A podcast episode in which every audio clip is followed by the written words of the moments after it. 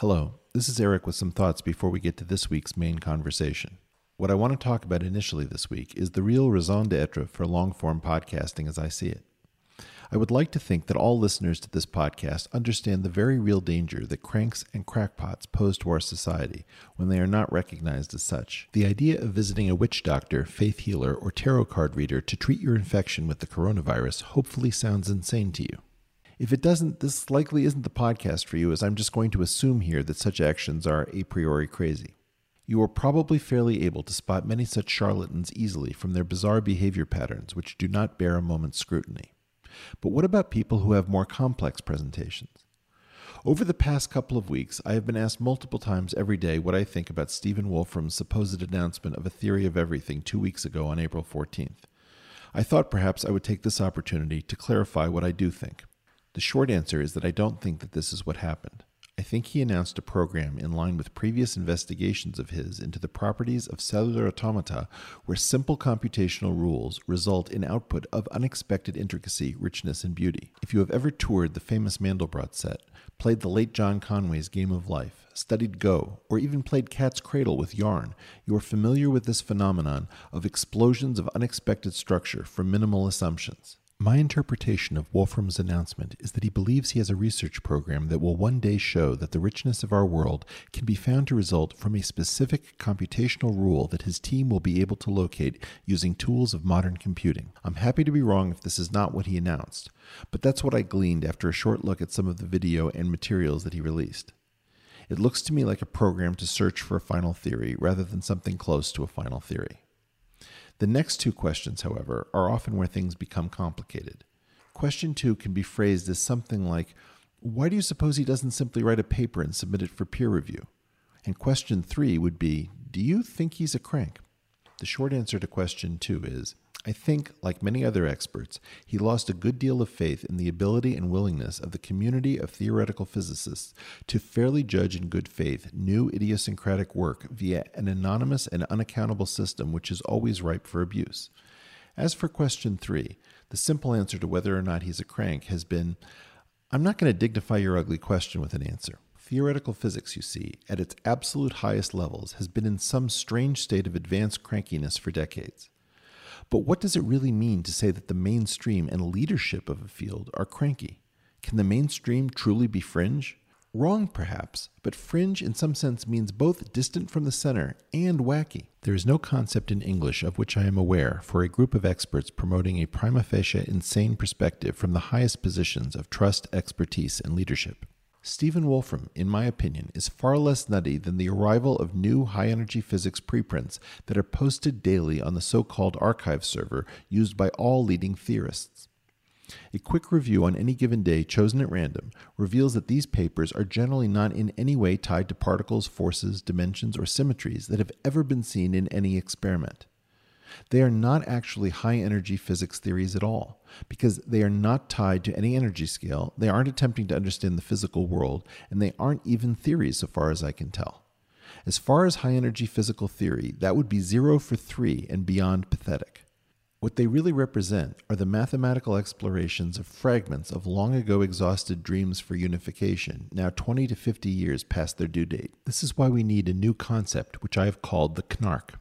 Aside from being Swedish slang for hard recreational drugs, it is also the word crank spelled backwards.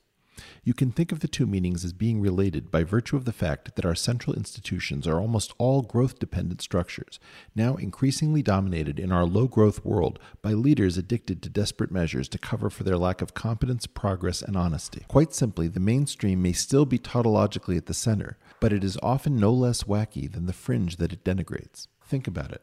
President Donald Trump is a good example of a knark freestyling about getting disinfectant inside the body to kill COVID from the presidential lectern and then lying about it, claiming it was sarcasm when he was caught. The Surgeon General, the CDC, and the WHO are all knark organizations for giving deadly, faulty, and transparently self inconsistent recommendations on the use of face masks, to say nothing of our friends in the People's Republic of China, who are blatantly lying about all aspects of the COVID epidemic, so far as I can tell. Joe Biden, Trump's likely opponent for perhaps the world's most demanding job, is a knark for running when he should be retiring, given embarrassing signs of mental decline and his constant inability to remember what he is talking about from moment to moment with alarming frequency for a mere septuagenarian. Once you have a concept of a dependably crazy bipartisan center, ignoring reality to quickly extract as much as possible from the accumulated wealth and credit of civil society before the bills all come due and are sent to the next generation for payment, you realize that if there are any reliable experts left, you would expect them to be straddling the worlds between the central knarks and the cranks of the fringe. And this gets to the difficult problem we now face, but which we cannot face up to the coming total collapse of authoritative sources. You will notice that Wikipedia's history of surprisingly high quality comes from an insistence on using reliable published sources of information as primary material. But don't take it from me. In Wikipedia's own words, if no reliable sources can be found on a topic, Wikipedia should not have an article on it. Close quote. In short, when reliable sources cannot be found, communal sense making breaks down and comes to an end. In my lifetime, I have seen the universities, the scientific journals, the papers of record all succumb to the political economy of perverse incentives in a low growth world.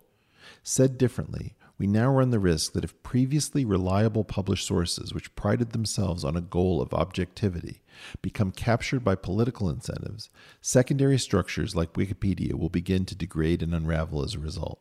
Thus, we can formally at least understand the logic of the CEO of YouTube when she tells us that she must remove videos that contradict authoritative sources to protect the public health during a pandemic.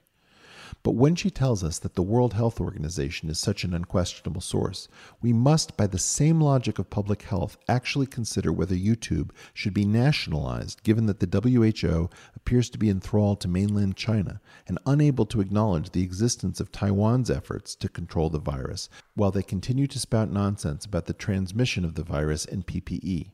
A free and advanced society must question the now unreliable WHO and do so vigorously and ferociously, whether or not YouTube and its parent company have continuing business interests involving East Asia. Of course, the idea of nationalizing YouTube because its CEO is chilling a conversation that needs to take place in the middle of a geopolitical health crisis is a confusing issue. Yet who can deny that she is blatantly exercising the privileges of a publisher while retaining the legal protections of a platform? One senses immediately that it is a conversation that cannot take place within a framework of thoroughly nutty yet central institutions that share a common interest in being spared difficult questions, particularly as regards Communist China. On the other hand, figuring out how to make it impossible for Google, YouTube, Twitter, Facebook, and other publishers to exercise editorial control while posing as platforms is an essential conversation that must not be handed off to cranks, trolls, and crackpots. The lacuna that has opened up between the cranks of 4chan and the comparably nutty knarks of the great boardrooms lying and colluding to protect their empires from oversight, clawbacks, and regulation is therefore of utmost importance. And this is where we find long form podcasting. By getting to know an individual host with all of his or her strengths and weaknesses, we have some hope for a new form of semi reliable media. This sector may not yet fact check as regularly as the New York Times, but it is less likely to credulously quote the ridiculous China COVID statistics, Epstein autopsy report, or WHO mask recommendations.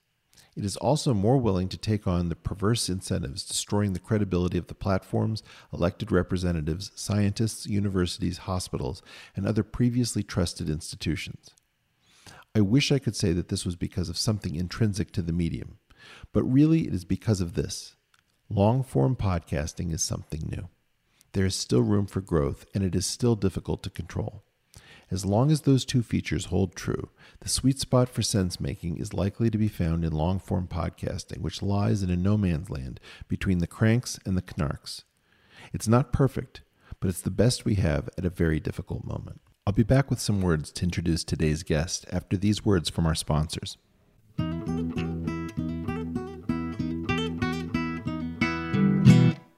Look, it's hard under the best of circumstances to eat a balanced diet, but if there's one thing that health experts, dietitians, and athletes agree on is that you can't possibly eat your way to perfect nutrition.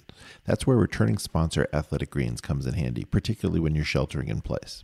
You see, the goal at Athletic Greens is to give you the ultimate daily all in one health drink with 75 vitamins, minerals, and whole food sourced ingredients that include prebiotics, probiotics, digestive enzymes, adaptogens, superfoods, and more, giving you a kind of one stop shop to help support your body's nutritional needs across five critical areas of health, including energy, immunity, gut health, hormonal and neural support, and healthy aging. So, whether you're taking steps towards a healthier lifestyle or you're an athlete pushing for better performance, Athletic Greens takes the guesswork out of everyday good health. Why not try it by jumping over to athleticgreens.com/portal and claim our special offer today, which is 20 free travel packs valued at $79 with your first purchase. That's athleticgreens.com/portal. Returning sponsor Skillshare is like a mini online university with thousands of instructional high quality videos to give you a chance to learn about just about anything you might be interested. If you have something that's a passion, just try logging on and seeing whether they don't already have a video series that would be perfect for you.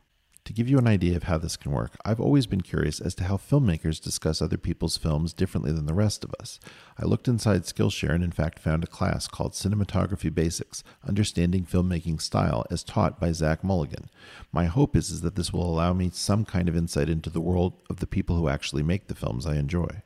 Skillshare is a proud and returning sponsor of the portal because their search for customers works great in our audience of autodidacts.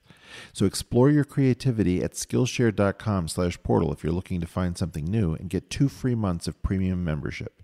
That's 2 whole months of unlimited access to thousands of classes for free. So get started and join today by heading to skillshare.com/portal. That's skillshare.com/portal.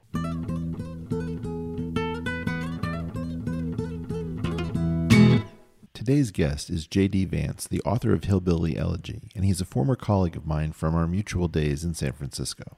I don't think at the time I knew anything about him setting out to write a book, let alone such an outstanding and important one.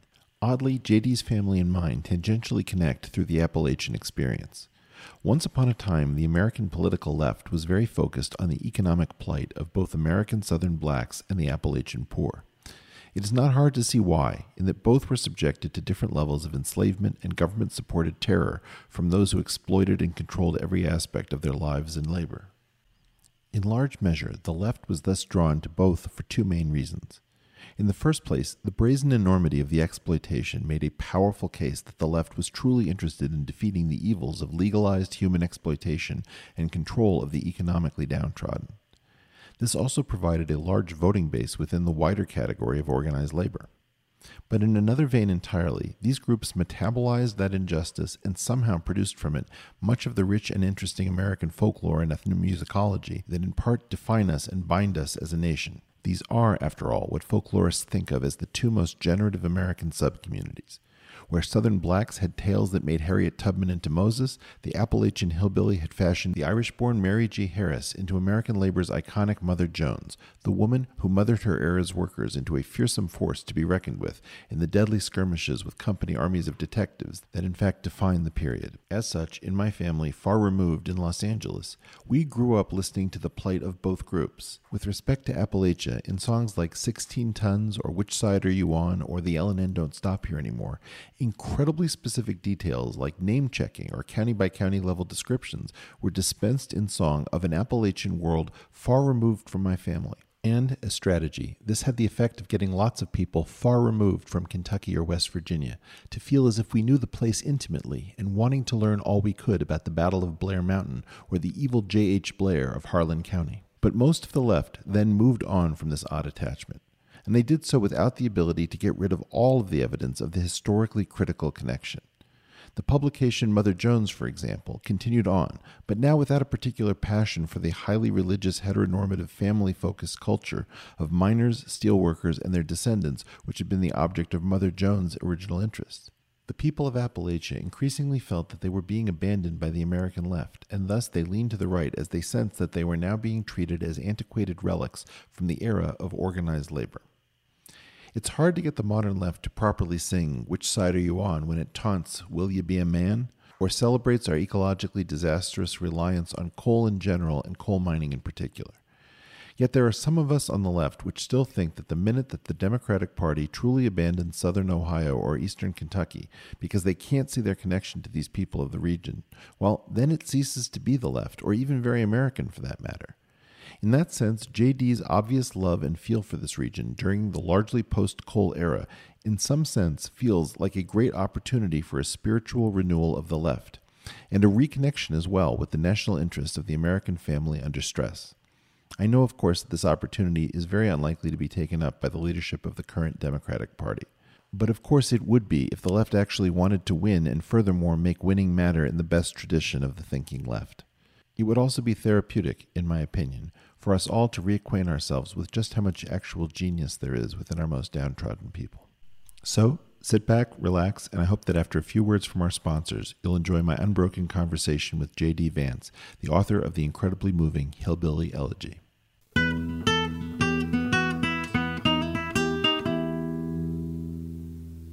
Returning sponsor Lamps Plus is the nation's largest lighting retailer, and they want to get you thinking about great lighting for your home. So they let me tell you about offbeat chandeliers and things. Today's is about the Sultan Qaboos Grand Mosque in Oman, which has the largest recognized chandelier in the world, weighs apparently 8.5 tons. Check it out on YouTube. Now take the inspiration you get there and head over to Lamps Plus, where they offer free virtual design services with one of their certified lighting experts. You can get all the design help you need and without ever leaving your home during the COVID epidemic, which is fantastic. From exclusive designs you won't find anywhere else to trusted brands including Minka, Lamps Plus makes it easy to complete the look you want. Minka is known for decorative pieces that blend function and style using innovative materials. Lamps Plus is offering up to 50% off hundreds of lights, furniture, and decor. That's up to 50% off during the Lamps Plus home furnishing sale at Lamps Plus, that's L-A-M-P-S P-L-U-S dot com slash portal. Start saving right now at lampsplus dot com slash portal.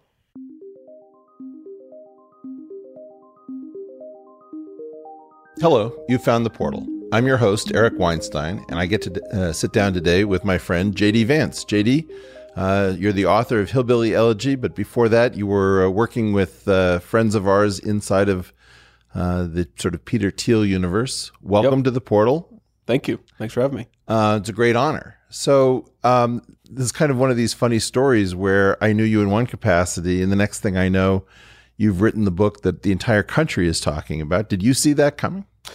No, definitely not. In fact, I remember, I don't know if you remember this, but I ran into you and I think it was Kevin in the dining hall at Kevin the Harrington. Kevin Harrington at the uh, at the Presidio, and the book had I think just come out or was just about to come out, and it was sort of this throwaway thing, like it was this side project that I was working on. You know, I always worked full time, and I just thought the book would come out. I would be proud of it, happy about what I had wrote, but that would be pretty much it and of course it, it really took off. And you know if i was going to quantify the expectations versus the reality you know the, the initial print run on the book was 10,000 copies. The publisher thought that would be more than enough that it wouldn't sell that many.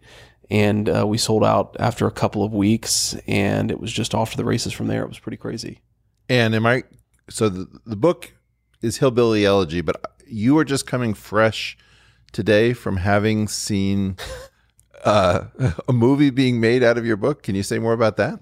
Yeah. So Ron Howard at Imagine is making you know making Hillbilly Elegy into a movie, and has been working on it for a couple of years. And I've been you know various stages of involved at various stages of the process, and I saw the first cut of it before I came in here. So if I seem like I'm on drugs, it's because I'm still sort of floating through Los Angeles, unsure what exactly happened and what to make of it and how to process it. But uh, as weird as I expected it to be to see my life story put into a movie, it was even weirder. Weirder still. yeah.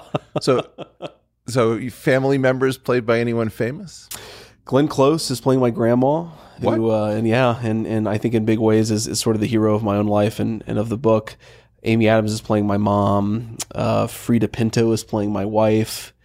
Uh, the actor who's playing me is is Gabriel Basso is playing the older version of of JD and uh, really got to know these guys. Really enjoyed it. I actually started to appreciate that filmmaking is sort of an art form if you do it the right way, which was not how I went into the process expecting to feel about it.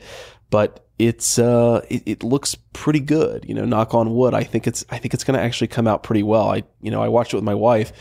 And the thing that I told her beforehand is I, I just want to feel like they didn't screw it up. Mm-hmm. I recognize this is a first cut. It's a rough draft. It's not not the final movie, but I just want to walk out of there feeling like they didn't screw it up. And I, I really felt like that. So I'm pretty happy. Well, this is fantastic. I, I couldn't be happier for your success. Now, thank you. Um, one of the so a couple of odd features. You're coming from Southern Ohio with family in Kentucky. Sure. Um, and of course, Southern Ohio um, has more to do with Kentucky than it does to do with, let's say, Cleveland or something like that. So sure. it's culturally um, closer to Appalachian. Now, it happens, and you may not know this, that I was a folklore minor in college. Um, and hillbilly culture and black culture are sort of the two great well springs of American folklore. And sure. so uh, I was always of the opinion that this was like one of the great artistic regions of our country. And one of the things that that meant was is that we were left with a lot of folk song, which describes a world that I feel has been almost forgotten by coastal America in particular, and this is quite funny, left of center coastal America. Mm-hmm. And one of the things that I'm dying to talk about is coal and its legacy as we sort of distance ourselves from this sort of dirty form of energy that we sure we, we because we're so awake and, and climate aware we sort of are embarrassed because of the environmental degradation but this was really the wellspring of both culture and, in some sense, the soul of the American left. And something absolutely bizarre has happened. And I wondered if we could, because you, the book has been out for some time. Yep. So we're not going to get really fresh questions about the book. Sure. But I thought what we might do is sort of examine um, the, the legacy of Appalachia with respect to politics, where the country is going, and what you were trying to do with the book when you wrote it. So, can you say what it was that you were intending to do when you wrote Hillbilly Elegy? Yeah. So, what I was intending to do, I think, is write a a reflection on this idea of the American dream, and it, it's something that we become so jaded that it, it almost feels sort of trite or cheesy to even talk about it. But when I was like a kid growing up in the late '80s, the early '90s, I really had this sense that America was a place where you could be anything, where you could do anything. And of course, over the course of my life, I, I sort of realized that that that notion is a little bit more complicated than I had expected that it would be. I realized it was a little bit more challenging. I realized when I got to Yale Law School, which was sort of the culmination of you know my sort of educational and work career up to that point, uh, that the American dream was in a in, in a very real sense in crisis, and and yet I still sort of held on to it. It was still sort of a really important part of my identity. And I wanted people to sort of understand that, to understand how you could simultaneously accept that America was imperfect, but still love it, that you could still believe that this was the land of opportunity, even though you recognize that most people around you weren't necessarily able to achieve the full measure of that opportunity. And that, that kind of tension, that really complicated relationship that I had with the American dream was sort of the, the message that I wanted to, to deliver. And you know, my my my ultimate hope is that somebody would pick up Hillbilly Elegy, would kind of understand the people that I came from, the the the people that I grew up around, why they thought the way that they did, why they you know sort of thought about their country the way that they did, and ultimately why those people are struggling in very real ways, from you know the opioid epidemic to a host of other sort of sociological and economic factors and uh, that that's yeah that's that's why I wrote it. Um, I don't think I had any sort of super groundbreaking insights in the book. The one truly original thought that I I thought that I had was that um, there were really high rates of religious identification in the part of the country that I came from, but religious participation had sort of fallen off a cliff. So you had this weird juxtaposition of people who were devoutly religious but not connected to a real church. And I thought that had all these sort of interesting implications. And then I think Robert Putnam came out with a book like a year before mine that sort of just, you know, said everything I wanted to say on that front, but much more interestingly. So it, it sort of progressively evolved into uh, more and more of a story about my own life and my family's history so that people would sort of understand these things and understand where a lot of people were coming from. So I love picking up the thread of the American dream because I'm sure. a total believer in the American dream and I more or less want to just fight anyone who wants to get in its way. Right. Um, right. And so, as a non, as an unreconstructed uh, believer, it's kind of interesting to hear somebody talk about it. Now, am I right? You did not grow up um, particularly well off. You weren't, you know, because right now we're living through a very bizarre moment in time sure. in which white skin is assumed to be connected to a trust fund by many people. Yep. Yeah, you know, I, I sort of grew up I'd say from the time I was born till when I was 13 or 14, kind of oscillating between working class, lower middle class, and sort of right on the edge of, of what you would call poor.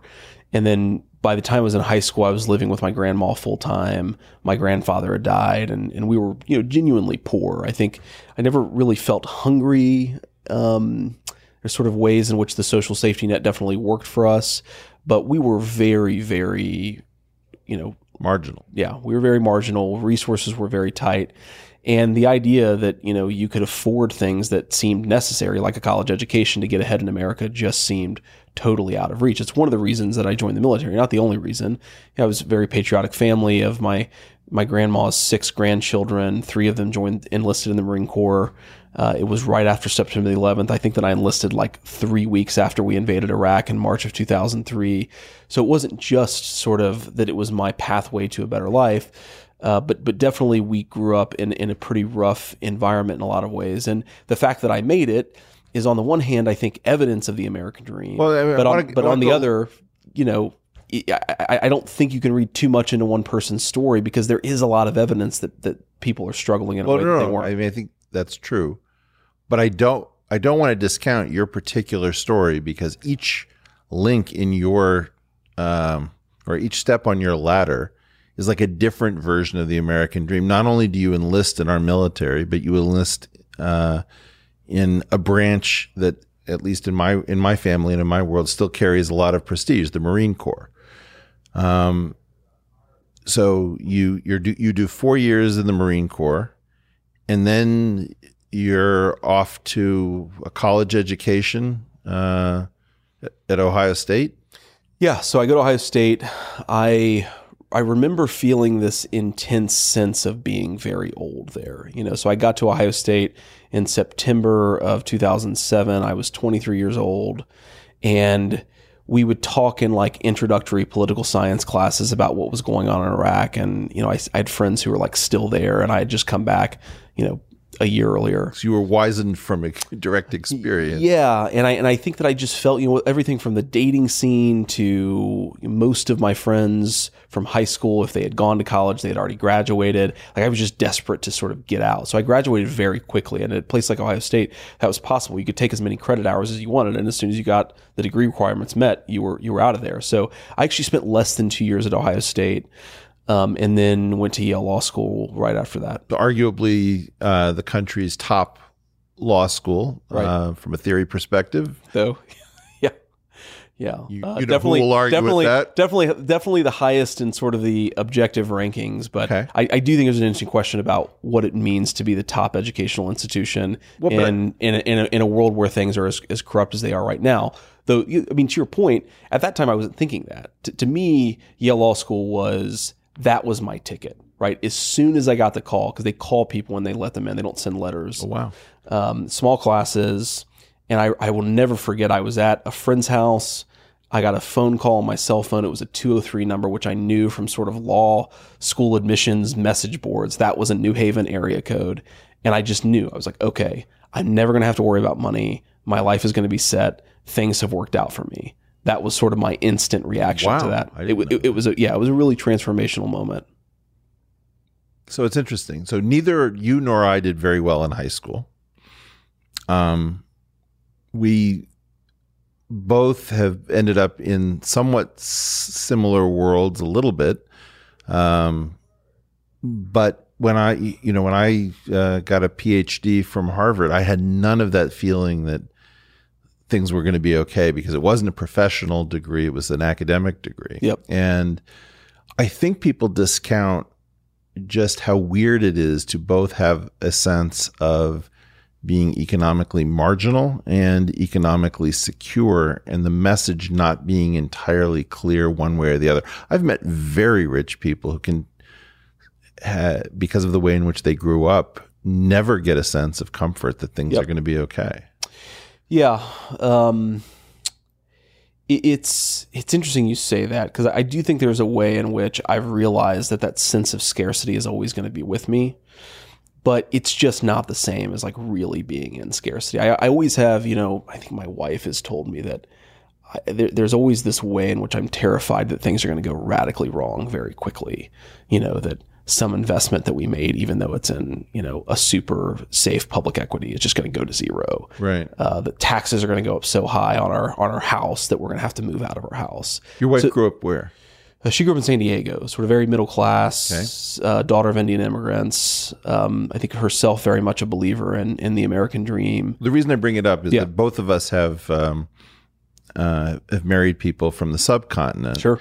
And my belief is is that partition uh, casts a pall over people who come from India whose families went through that. I don't know whether that's mm-hmm. part of your story. It's certainly part of my wife's story, where they were Hindus living in Karachi. And so, whether you interact with the Holocaust or partition mm. or the Armenian genocide or anything like that, there are these weird um, intergenerational sort of uh, traumas that get passed. Yep. Yeah. So they grew up in South India and Chennai. And to the best of my knowledge, no family members were implicated in the partition. Though I'm actually ashamed to say that I don't think I've actually asked her parents that question. well, if they were Tamils, it's probably not. They, yeah. Yeah. They weren't. Oh, they weren't. They were not. They were. They were. They, they were Hindu. They're non. Well, Tamil. Chennai was Madras, which would be in Tamil Nadu, right. but so yeah, there, there might have been some other ethnic group. Well, they they spoke Telugu at home. Okay. Does that shed any light on what their likely ethnicity I, was? I, I, I, I, think so, but uh, Dr- Again, I'm, Dravidian I'm, languages I'm, are not my. to say that I don't know more right. about about my wife's family. Well, let's get back to, uh, sure. to Ohio then. Um, so one of the things that really moved me is, is that you've invited me to gatherings where people who are very worried about inequality in the United States and the health of working families and the the number of people who are marginal and the disappearing middle class and the swelling ranks of the poor are are talking about these issues. Sure. And I can find myself as the only Democrat invited to the table, and I, I can listen for hours upon hours to Republicans pouring their heart out, trying to figure out how to help the working poor, the people affected by the opioid academic, uh, epidemic, um, and trying to figure out what the hell's going wrong with our country. And I have to say that when I come back to my coastal friends on, who are left of center, I feel like a lot of this has just fallen off the radar. Like people, it's they weirdly look down on this region in ways that make me incredibly uncomfortable. Like we talked, I, I gave you my idea for Birthright Ohio, that like Birthright Israel, we should tour people from the coast and show them, you know, what kind of standard of living they could have if they moved to the interior and brought some of their technical know-how and got over their bigotry. Yep. Yeah, there there definitely is that sense of bigotry, and you know the the way that I, I would illustrate this is when I was in law school, I was a third year student in a seminar, and you know in these seminars are twelve or thirteen people. I made some point, and the point kind of implied that I was in the military, and this sort of you know very nice student turned to me and said, "Oh, you were you in the military?" And I said, "Yeah, I was in the I was in the Marine Corps." And she said, oh my God, that's so surprising. You just seem so nice. and, you know, it's, it's so, so, yeah, so, somebody made the comment to me later, yeah. years later, when I told that story that, um, if I sort of lived in hyper woke, you know, if that if that had happened in 2017 or 2018 instead of 2013, I would have called it a microaggression. Yeah, and it sort of hit me that that was like my my my brief flirtation with a microaggression. But there there is this there's this weird way in which whether it's the reaction to the Trump phenomenon or just general lifestyle, voting habits, cultural attitudes, whatever the case may be. There's this way in which I think left of center elites, especially, are not comfortable with the idea that there is a population in the middle of the country, primarily though not exclusively white, that's just doing very poorly and they have specific class political interests that are not really being given good expression in current American political and cultural discourse. And, and, and sort of the, the, the way that I, I think about this most strongly is like in, in response to Trump's election, you know, where the, there were all of these sort of absurd think pieces and academic research papers that back them up and the social scientists, like, you know, let's try to quantify just how racist the average Trump voter is. And some of these studies they wouldn't even control for age. Some of these studies they wouldn't even control for income. There were these weird ways in which like basic, you know, basic research practices weren't being followed. But then if you really looked at the questions that they were asking to sort of tease out whether people were racist, right. and you realize that they're they're basically just penalizing people who don't have college educated attitudes about race that what they're really sort of when they when they say that a person has a high degree of racial animus in a lot of these studies it's did you go to an elite university and learn to talk about race like a person who graduated from an elite I university think this is an amazing point. And and it's you know that that that has blinded a lot of people i think to just you know how much frustration how much hurt there is. And it has made left of center politics in this country uh, really, really perverse. I, I, don't think all leftist politics, by the way, I mean, th- there are these weird pockets of leftist politics in the country that still sort of get it. Yeah. But most most don't, especially at the elite level. So this is actually personally really um, I, I, don't get a chance to talk about this that often. I, I have the sense that people who've worked on the same factory floor of different races and have actually come to understand each other, maybe have each other over to each other's homes, but maintain a certain sense of like, we can be close, but we're also separate. And right. we have to joke about our differences. And sometimes it erupts into a fight. And sometimes you bury the hatchet. And sometimes it's kind of the spice of life. Um, that richness of actually different races dealing with each other in right. a work environment. Like sharing a life together. Like sharing a life together, but like maybe you you belong to different neighborhoods. Yeah. You know, because the, the neighborhoods segregate and you sort of you, you, I mean, I think you know what I'm talking about. I'm trying to yeah, talk absolutely. about it in, in terms that are actually weirdly, I mean, it's the inverse of what you're saying. I come from the group that is now, I mean, this is like, this is so complicated. Three out of my four grandparents never got a college degree, you know? Yep. And in the two generations since then, I'm supposed to pretend that I've always come from this exalted group of educated people. Like, well, in, of course, in all stratus, you know, strata, this isn't an issue. But like to me, this is just like the last four minutes we've been college college educated, and yep. somewhat for you. Now I want to go back and I want to try to talk about the um, the way in which r- races actually interact and men and women actually interact. Right. And I, I can't use the college educated language of elite universities to talk about yes. There's this weird way in which you're separate, but you're also actually intertwined. Yes. Yeah. And it, I actually think it's very bad for like real race relations in the country, right? This, this sort of fake, we're not going to talk about 70% of the issues that you might talk about in a normal conversation because we're terrified that we're going to offend each other. Right. I, I, think that's a really terrible way to actually, again, share a life and a conversation with somebody. You know, I, I think about, you know, my, my real experience to this, having never worked on a factory floor, you know, I guess I maybe worked at a, at a factory for like three months out of my life. Um, was in the in the military, right? Well, still, like still, still, still one of like the genuinely um, multiracial, multiracial, multi-ethnic, multi-class institutions in American life.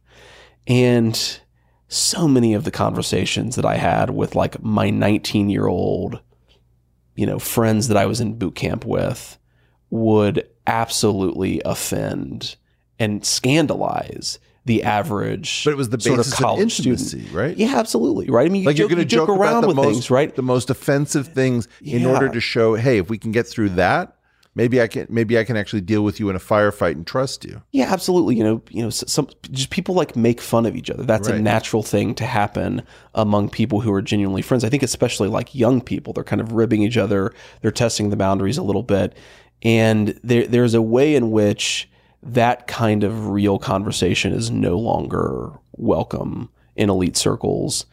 And I, I you know, I, I think sort of the, the the the pro spin on it is that you know maybe an environment that's multiracial where jokes are flying everywhere, maybe people are sort of secretly offended. Um, but in a hyper cleansed environment in the average elite university, people aren't as offended. yeah, I don't but wanna- but I don't buy that. Well, I don't want to I- pretend that joking is just awesome because there's a lot of people of that simplistic attitude. Of course, yeah, yeah. you know, there's a lot of harm that can be done by bad and unskilled jokes. But in my experience, you make too much of an unskilled joke, you learn very quickly not to do it again. Yes. And people get better over time. Yes, exactly. Exactly. Um, yeah. So, so I think there were maybe imperfections, and and certainly, um, you know, people said things to others that went too far in some in some way. I'm sure, but being, I, I I think probably our society, especially in elite circles, college educated circles, is too much in the direction of terror over offending somebody's sensibilities and it's really hard to build a real relationship with somebody when that's agree when that's where you're going. I mean, I think you and I have had this conversation maybe maybe in private or maybe I've had it with somebody else, but you know, I have I have a couple of of friends who are practicing devout Muslims and there's a way in which people who are serious about their faith, Muslims, talk about terrorism in a way, Islamic terrorism, Yeah. in a way that 99% of public intellectuals and commentators would be terrified to talk about it. Um, but again, when you like really know somebody and you're talking about real issues in the intimacy of somebody's home and you're not worried that everybody is who's saying something is saying it in bad faith, you can actually have a lot of really interesting Well, this- discussions. you know, I'll be honest. I learned. I, I started off saying, you know, we can't talk about Islam as having a connection to terror, and it was my Muslim friends who said, "What is your problem? What what what are you doing? Have you Right. have you touched a pod? Have you gone mad? Did you blow a neuron out? You know, of course there's a problem. That's what we talk about. And honestly, Eric, you sound like an idiot. you know, and and it was a very powerful argument. Now, if you ask how we joke, you know, probably we I, I occasionally make a joke with very close Muslim friends about terror or oil. Yep. And they make a joke about how I, I control all of the newspapers and the movie studios. Yep. Um, and those kinds of jokes have this role in building intimacy. And of course, they're dangerous, but that's why they work to build intimacy. Right. And what concerns me is that nobody's ever going to get intimate if everybody's terrified of being real. Yep. And you can't just also say, well, the comedians are right. Everything offensive is awesome. And we should just celebrate the First Amendment every time somebody uh, says something hurtful because, you know, there really is something about learning to be decent. But we're not going to learn how to be decent by being terrified of each other. Right, right. Yeah, you know, one one of my my best friends from law school is this guy Jamil Jivani. Who I think you've interacted with Jamil uh, at, at least a little bit. Very smart guy, lives in Toronto. Um, wrote a book called Why Young Men about sort of the connection between young men and attraction to sort of violent uh, violent movements, be they you know Islamic or white supremacist or whatever. And I I was one of my favorite moments from law school was Jamil and I and a bunch of our classmates. We went to like this late night chicken restaurant. We were, you know, gorging after a, a night of drinking.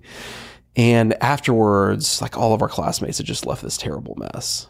And Jamil and I sort of stayed back to kind of clean up so that the people who worked there didn't have to clean up the entire mess. And we sort of had this real moment of connection that we're probably the only two people here who've actually had to clean up somebody else's mess before. Oh, interesting. And that that sort of sense of, you know, clearly different nationalities, different races, he's a black guy from Toronto. I'm a white guy from Southern Ohio.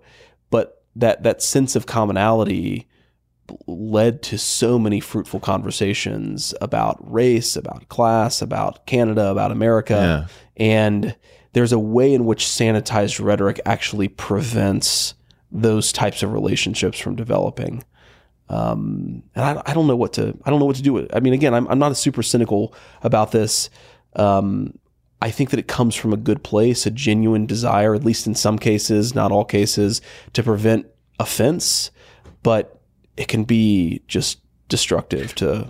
Well, I also think it's really friendship. It's really important to understand what racism is and is not, which you can't do if you if you're not willing to sort of investigate and interrogate it in yourself. Sure. And in general, I find that everyone has programming. I mean, our friend David Eagleman has made this point that if you put a bracelet uh, on a rubberized hand that says, uh, you know, Jew, Christian, uh, atheist, Hindu, and then you stab uh, the rubberized hands with a fork, people react to the one that is labeled uh, with their group differently. Right. And, you know, absolutely. It's, it's, just very funny yeah. that we sort of have to deny uh, that we have any kind of evolutionary programming sure. towards tribe or group. Now, okay, once you once you actually have sort of wrestled with this in yourself, um, you know, then you're open to actually solving richer problems. And I don't know how we get back to that because, uh, you know, what I see is that um, there's a very thin layer of people who have found their way to high leverage positions, particularly within media, within universities, within HR departments, uh, who are hell bent on making sure that speech is policed in a very counterproductive way to actually making progress on on these issues. And I guess you know the weird thing that that I have to say is, is that I associate this much more with the left. Um, and so, one thing I would love to talk to you about is the way in which the left moved bizarrely by using our shared interest in Appalachia. Sure, sure. Yes, you, you mentioned you mentioned coal earlier, and of course, one of the hotbeds of the American labor movement was, I mean, it's genuinely violent union reactions against what was going on in coal country in well, let's you know, say what it what it was, which is uh, I've almost never heard this word used in a modern context. It was a form of slavery in yes. the 20th century. Yep. And the people enslaved were often whites. I mean, there was black slavery through coal as well. Sure. Yeah. Yeah. West Virginia had a lot of had a lot of black coal miners. Other places did as well. Right. But yeah, no, it it was. I mean, the entire economy was sort of different and segregated, right? They didn't pay people in dollars that they could use. They paid, paid them in these sort of company script. They lived in houses that were typically owned by the company where very often the wages that they earned just covered the home and the food that they, they ate, which very often were sort of at starvation levels. There was this weird way and they had to shop in the company store. Exactly. Like the, the company the, script. The script kind of covered up for the fact that it gave people a sense of agency where there really wasn't any. Well, right? let's, let's go further. These coal barons had private armies in the form yeah. of things like the detective agencies. Yeah. And these were effectively private armies. Yes. And the unions had private armies themselves. Yeah. yeah. So you had like, you, you ever hear this group? I think it was the Dirty 11. Yeah, of course. Yeah. Okay. Well, here's let's get into this because I think that what one of the funny things is that the the culture seeped into US culture in a way that the current lefties do not understand. And I, I think of myself as left of center, but I'm, I do not think of myself as a what are, these guys now call themselves as progressives because sure. it doesn't seem progressive in any way, shape, or form. So, for example, um, our friend Christina Hoff Sommers, uh, who is a feminist mm-hmm. who associates with second wave feminism. Yep. Um, you know, is notable for saying that she doesn't think that the wage gap is what it is frequently quoted as being, which is sure. a 25% discount for women doing the same work as men. Yep. Now, she was protested um, at uh, a university in Oregon by a bunch of kids who were singing a rewritten song, and it went like this. Uh, no platform for fascists, no platform at all. Which side are you on? Which uh, side are you on? Now, that song comes from 1931, I think, from a woman named, it's credited on Wikipedia, I think, to um, Pete Seeger, but it's Florence Reese, yep. who was the wife of Sam Reese, yep. who was a, a union organizer who was being hunted by the, the army of the union boss and they shot up her her her house. And I believe she's even you, know, you mentioned 20th century. I mean, this was like going into the sort of mid to late 20th century. There's a you know brilliant documentary. 70s, right? It is a brilliant documentary called Harlan County, USA, which which I believe that she's featured in this documentary. Oh, yeah. She's much older at that point, of course, but she's singing the song in the documentary. And your point about private arms is just this incredibly violent attempt to suppress people from demanding actual tyranny. It's actual tyranny. It's like corporate tyranny, and people fought back against it, and of course, sort of extracted some measure of wage protections, health protections, and so forth with with guns with and explosives. no, let's celebrate this because Absolutely. one of the things is it's very weird to hear people. I, I don't know if you've ever seen this cartoon where there's like a giant chalkboard and it's got like a bunch of hash marks on it. And on one side it says like number of uh, school killings, num- numbers of people killed in schools. And on the other side it says number of times guns have been used to fight mm-hmm. off tyranny, something like that. Yeah. Yeah. And there's no there's no hash mark. Right. And I think you guys just don't know anything. Right. You're just ignorant. yeah, and um the and I'm not a gun nut. Like I, right. I'll talk gun control, but I'm not going to tell my friends who enjoy firearms and the fact that it may be a hedge against tyranny that they have no point. Well, and if you think about the cultural legacy that leaves for the women who grew up in that part of the country, right? So my, my grandmother was born into deep poverty in, in Appalachia. She was born in 1933. She left um, in sort of the mid 40s, but kept on coming back. And this is Glenn Close. Yeah, this is you know, now, now being played by Glenn, Glenn Close. Um, but my my Mamaw, when she died, she owned 19 handguns. Yeah, and many of which were loaded. And we would find them sort of stocked. When she died, we would find them stocked all over the house. You know, in a cupboard, um, in a wardrobe, in sort of a coat pocket, because she couldn't get around very well, and she wanted to make sure that no matter where she was, if somebody came in, she was within arms arms reach of a gun. And, you know, for Mamaw, like I don't think she was ever a member of the NRA, but guns were part of her sense of her cultural identity. And she, women shot, man. Right. They had to. I mean, the these women were so tough. Like yeah. Florence Reese, how tough was she? And do you know, do you know, I don't know if I exactly have my um, folkloric tradition right, but there was another song called Lay the Lily Low, uh, which I think she borrowed the tune from. Okay which was a song about a woman who cross dresses to join the army to take care of her man. I don't know this one. Okay, so this yeah. is like the issue. Right. I'm so fucking fed up of the left because, like, if you actually look at the traditions that you're spitting on, it's highly feministic. It's violent in the face of oppression. It speaks to uh, labor and inequality and redressing inequality mm-hmm. in a very forward fashion. Yep. And now there's like this, um, we're too good for this. So I, my claim is is that the word deplorable. Most of my left of center friends don't understand this the way I do. Yep. I view it as the word for democratic apostates, people who left the Democratic Party when um, I don't know if you remember Hillary Clinton went to Bombay and she said, Well, the parts of the country that are productive voted for me. And I thought, okay, so you go to foreign soil to complain about those of us who are shit out of luck at the moment. Um, and I showed you before yep. we started. Yep. Like so, you you mentioned uh, the movie about Harlan County, USA, or you know people can look up Harlan Bloody Harlan. Um, there's a lyric in "Which Side Are You On," which, which goes, "They say in Harlan County there are no neutrals there. You'll either be a Union man or thug for J.H. Blair." um, Harlan, because it showed up in the song, I thought it'd be interesting to look at its voting pattern, and it was more or less blue throughout the 20th century up until 1980. Yep.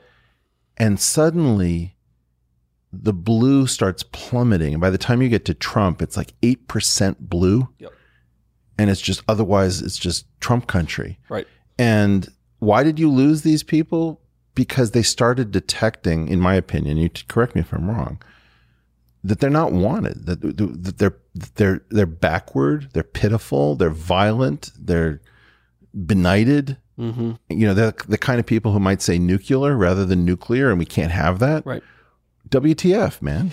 Well, you know, of course they're they're all just racists reacting to the uh, Civil Rights Act of 1964. It just it just took them nearly two decades to actually react to it, right? That's that that's one of the things that's always falls apart about the white working class is just racist narrative is that they stuck with the Democrats most of them well after the passage of the 1964 well, Civil this. Rights Act. Maybe I'm I'm ignorant. I think a lot of racists voted for Obama. Yeah, I, am sure that there were. Um, I mean, I don't think racism what pe- is what people think it. No, I I I, I agree. Um, so so your point about Harlan County, your point about the voting patterns, the deplorables comment. Th- there's sort of so many reactions that I have to that. So let me. Because let me try to organize my thoughts into sort of three separate categories, and I'll say what I'm yeah, going to say, and you can riff on it. We should have had alcohol here because I really I know, want to hear I know, thoughts. I know. Um, okay, so the the the first is a comment about the connection that's always existed between a sort of social and cultural conservatism and a concern for working class Americans. I don't like to use the term progressive because it's been so perverted, but a broad belief that we should be using various apparatuses of power to actually make it easier for working and middle class people to have a good life, yeah. right? Call it economic leftism, call it whatever you want. That's always been deeply connected to social conservative. So if we're going to talk about Reese, one of the facts that I often bring up about her that nobody knows is that she had 10 children, right? And she was a deeply committed family woman in addition to a union organizer and the coal miners who were striking, whether it was in the early 20th century, the mid 20th century, they understood their occupation. And you talk to coal miners today and you still hear this. There's this sense that they're doing something that actually powers the rest of the country. Like Mamaw, my grandma would talk about the way in which coal miners won World War II. They defeated Nazism, they defeated fascism because what was powering all those ships what was making it easy for the American economy to catch up to Nazi Germany super quickly, it was coal powered industrialization in the United States. There was this sense that their work was connected to their love of country in a way that I think most left of center people are deeply uncomfortable with. I, I, I'm I'm surprised by how uncomfortable people who are left of center, who are under 40 years are under 40 years old are at talking about their country as is, as if it's a lovable place that people could have pride in. There's there's a real um, discomfort with patriotism among the under 40 crowd well, that's left of center. Let's let's just let's call this out because this is one of the reasons I think that I'm allowed to hang out with you guys is yeah. that patriotism is connected to nationalism. Nationalism is connected to ultranationalism ultranationalism is connected to like national socialism right and nazism yep. so somehow it's like you've got an american flag you must be a nazi yes. it's like jesus did you realize what you right. did there yeah no so it's it's it's totally insane um, but it's a, I think it's a significant part to me of what is driving the the left of center disconnection with the white working class that used to be a real important part of the base of the Democratic Party. So that's that's sort of one category of responses I have to what you said. Um, the, the second is that there is a way in which the narrative that Clinton tells about left coast or blue America being more productive than red America that it actually just is kind of true. And it's also kind of false. And that's sort of my third point. But there is a way in which Los Angeles is a more economically vibrant part of the country than where I grew up. It just is. People make more money, they fly to more places, they have more economic activity. Um, there is a real sense in which my party, I'm a Republican, I've sort of been involved in conservative politics since I was able to, to be, uh, where we still very often act like we represent the people who are in the most productive parts of the country and not in a lot of the parts of the country that have been, and it's an overused phrase, but it's true, have been left behind. And there is this disconnect. I mean, you know, I, I know, you know, you're sort of a, a guy on the left who likes to beat up on the left, and I'm a guy on the right. No, I don't like to beat up on the left. I have to yeah. beat up on the left because sure.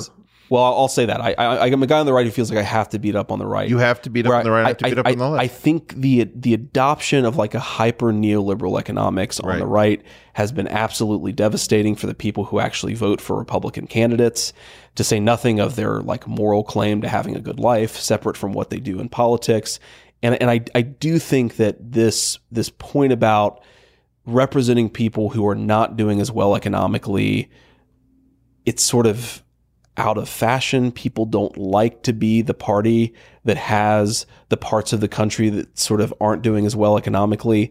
And, and I, I just really hate that. I think that one of the, the, the shibboleths that needs to die in the yeah. Republican Party is that we represent, as Mitt Romney and Paul Ryan said in 2012, the good, noble entrepreneur who built their own business.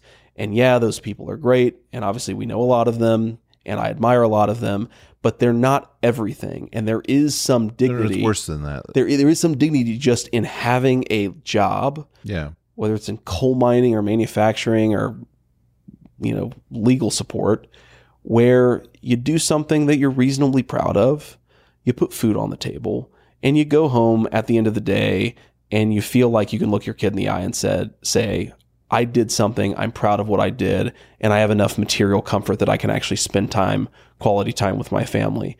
Uh, they're, they're, they're, they're just, in other words, I think there's a way in which politicians aren't comfortable on the right with the fact that workers are much more likely to be voting for Republicans these days than business owners. And that has changed from 40 years ago. Um, and they haven't quite caught up to that. Well, fact. let's talk about our mutual disease on both left and right in, in recent times. So to me, um, I have a theory, which doesn't win me a lot of friends uh, at fancy dinner parties, which is that the idealism of an age is usually the cover story of how some small group of people has learned how to make money. Mm-hmm. So, what we are living with in large measure is Davos idealism. You know, we are the world is a story about breaking your tie to your fellow countrymen. It's about learning to hate your country. Yes because I why should I be shackled to some guy uh you know in in Perry County, Kentucky? Uh I guess we were talking earlier about uh, Jean Ritchie. We yep. can get back to that, but like why why is that important when there's somebody in Laos who can be lifted out of poverty and aren't all people and like I just don't have any of these feelings at all. Yep. There's this whole thing about like the Rawlsian veil and my feeling is yeah that person in Laos may be just as maybe a much better person than the person in Kentucky but the person in Kentucky is my responsibility. The person yes. in Laos is not.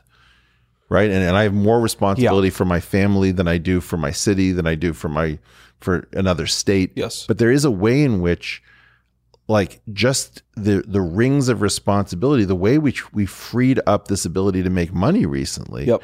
was let's tell a story that divorces us from each other at a national level and then talk about how we're going to uplift people in Africa and Asia um, so that we can ignore the people that we're hurting at home. Yeah. So, and I think that's a left and right bipartisan effort to screw over our own countrymen.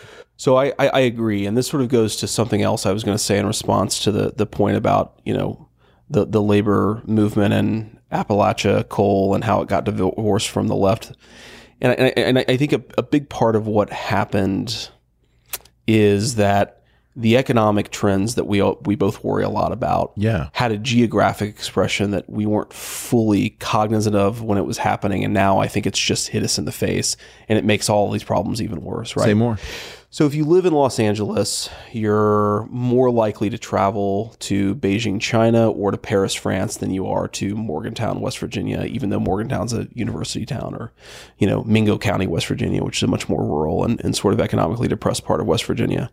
Um, there's a way in which the the logic of a hyper globalized economy has made it harder for people to actually spend real physical time with their fellow citizens, right? So one of the reasons the military always worked super well is because it, had, it this sort of forcing function of making people who came from all across the country share a room together, share a mission together. Right. And that was like a very powerful creator of national solidarity and cohesion. Um, not surprising, I think, that the Congress that passed the 1964 Civil Rights Act was almost 90% veteran, primarily from World War II, but of course, some folks from Korea.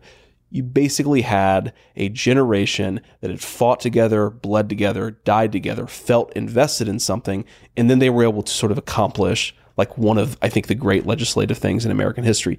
You don't have that sense of solidarity because these people don't live with each other anymore. Um, you are I mean, invested in the global economy almost by definition, you're invested in geographies. You're more likely to see that poor person in Laos because you own the factory, or more likely you manage the factory. I don't think you lost me there. Everything else, I was with you. Okay. I, I really think that this has to do with a giant mimetic complex that got pushed out. You can never have gone to Laos. You, you're not really. I took your point about Shanghai, you know, yeah. or Hong Kong. That that's closer Maybe Laos is too far. But.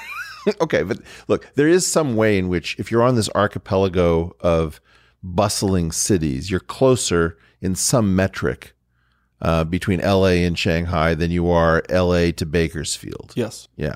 Well, even in just in ge- like the amount of time that it takes you to get to certain parts of the country, right.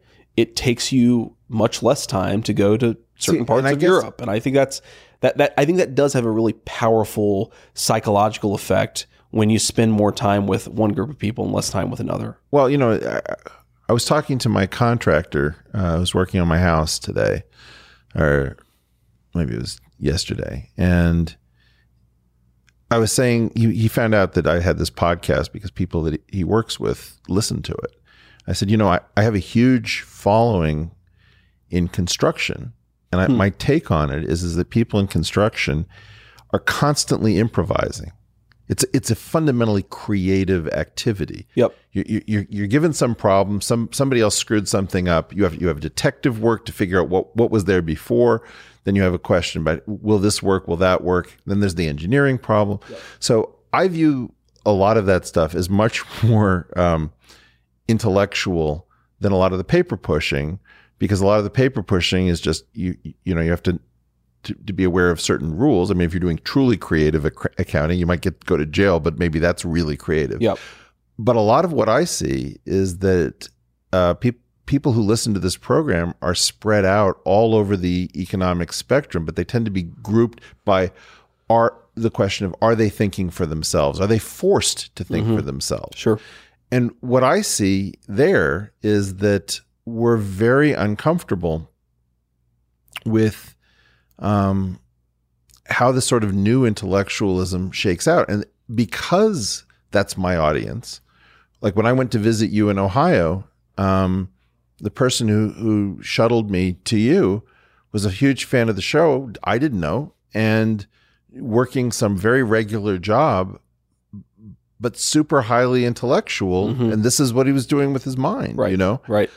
I think we're nuts. I think we've gone crazy. I think we just absolutely can't bring ourselves to realize that farmers are wrestling with genetics, that um, people who are working with their hands are very often solving puzzles at an incredible rate. Yeah, that's really and, interesting. And we've come up with a an explanation, which is that everybody should learn how to, to sign pieces of paper to make money, which is not how right. it works. Well, if you think about globalization, this is a very fascinating point. And if you think about the the effects of globalization on on what I broadly call the professional or managerial class, is that it's taken people who you know, by the objective measures that we have, SAT scores, LSAT scores, whatever, are sort of at the top of the cognitive pyramid.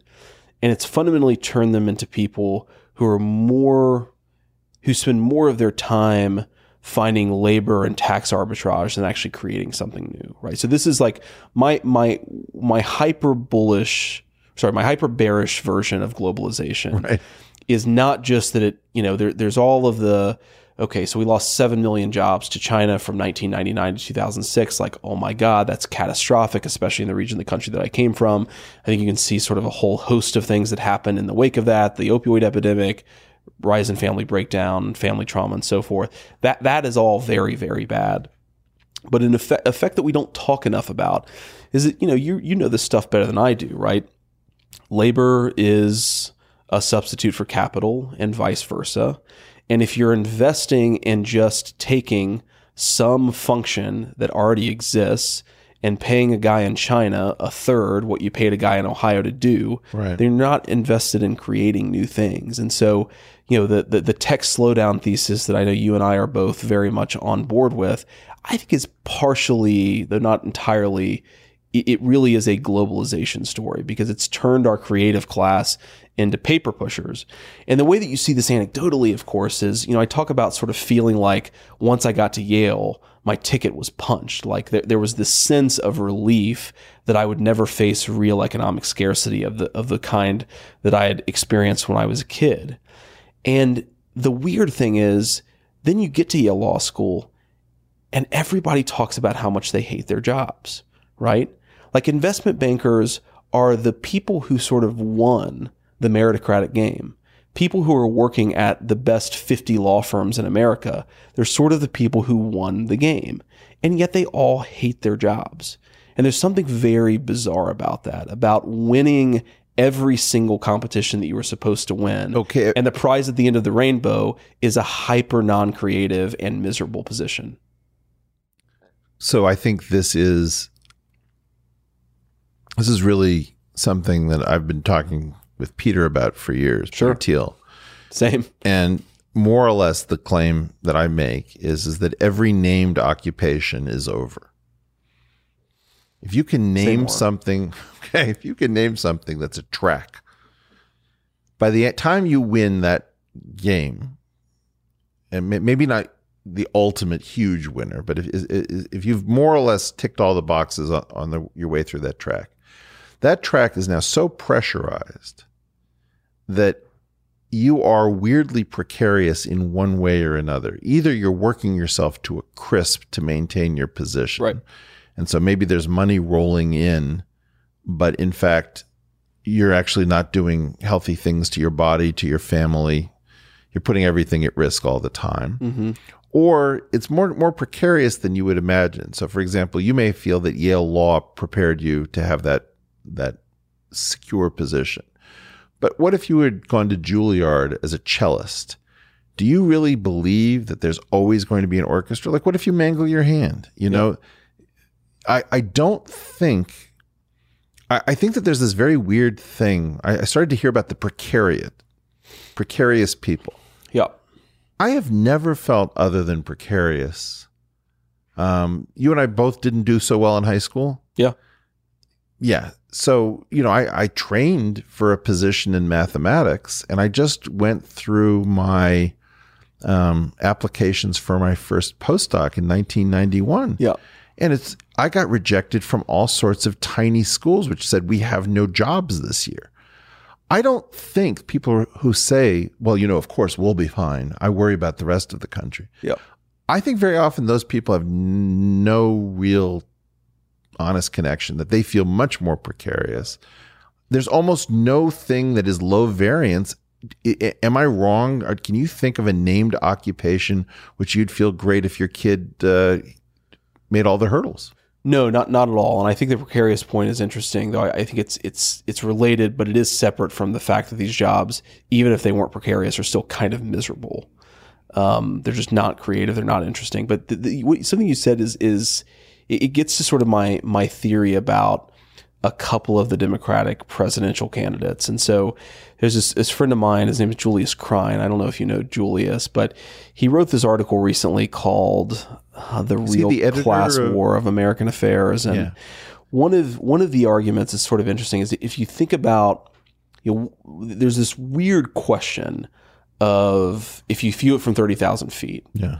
Why is Elizabeth Warren the most favored candidate of Silicon Valley in terms of donations, you know, Google employees are donating more to her candidacy than anybody else. She's saying she's going to break up the company where a lot of their sort of, you know, wealth and income is tied up in. Like, you know, how does this make sense?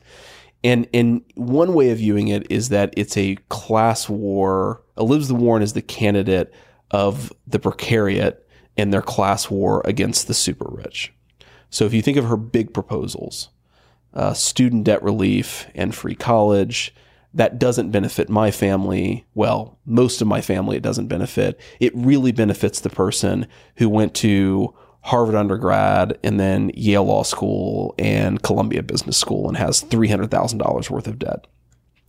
Uh, there's this really interesting argument that Medicare for all, though I'm you know a fan of universal health care and sort of the abstract uh, the question of how to do it is really difficult. There's this really good argument that in a society where the bureaucracy is as corrupt as ours is, that Medicare for all is basically just a massive wealth transfer to the hospital physician industrial complex, right? So, so the question is like, does Medicare for all, you know, wh- what what industry in America is the government effectively the sole buyer of goods and services? And has that had this massive monopolistic deflationary effect on cost? Mm-hmm. And the answer is, of course, not. The only example is the defense industry.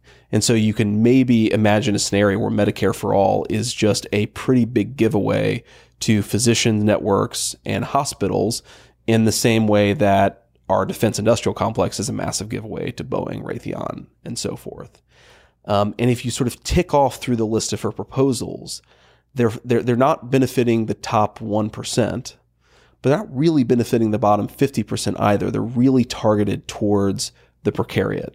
And I, and I do think that this sort of this dynamic in American politics is is very important. So might this be like upper five figures to low seven figure families? Or? That's sort of how I'm thinking of it. And of course, it depends on cost of living, right? You know, mid six figures in, in, in Google and uh, the Bay Area means something much different sure. than it does in, uh, in Pittsburgh, rough... right? But yeah, that, that, that's basically how I'm how I'm thinking of it. Is you're you're not a person who consider make a living off of capital income. You still have to very you know still have to work for a living. You feel to your point about being precarious. It's not just that you could sort of lose your job and lose your good life, but it's all of these sort of you know what we think of as creature comforts, but are really just things that help you establish some sense of social prestige in a world where social prestige is very scarce, right? So the best schools for your kids, you have the the dynamic of you know the wives of iBankers waiting in line for two days outside of the nicest preschool in Lower Manhattan because you know they just that's like the only school that will both give their kids a good education but make them sort of feel proud about what their kids are doing when they're talking about it at their dinner parties. And there there is just this weird way in which the precariat is like the most unexplored political grouping in the country right now. And well, of course, I, most of them are Democrats. And it's very mysterious. Like I don't know whether I've ever told you this crazy story, but when I moved to New York we needed uh, preschools, um, and I didn't understand that New York had gone insane. Um, and so there was a, one preschool on the Upper East Side of Manhattan that um, you had to call to get an application. And we then learned that you were supposed to get your entire family to call at the same exact moment. But it turned out that we were all calling the public number and that the people who were really supposed to go to the preschool were given a second private number. Like the whole thing. How screwed up is that?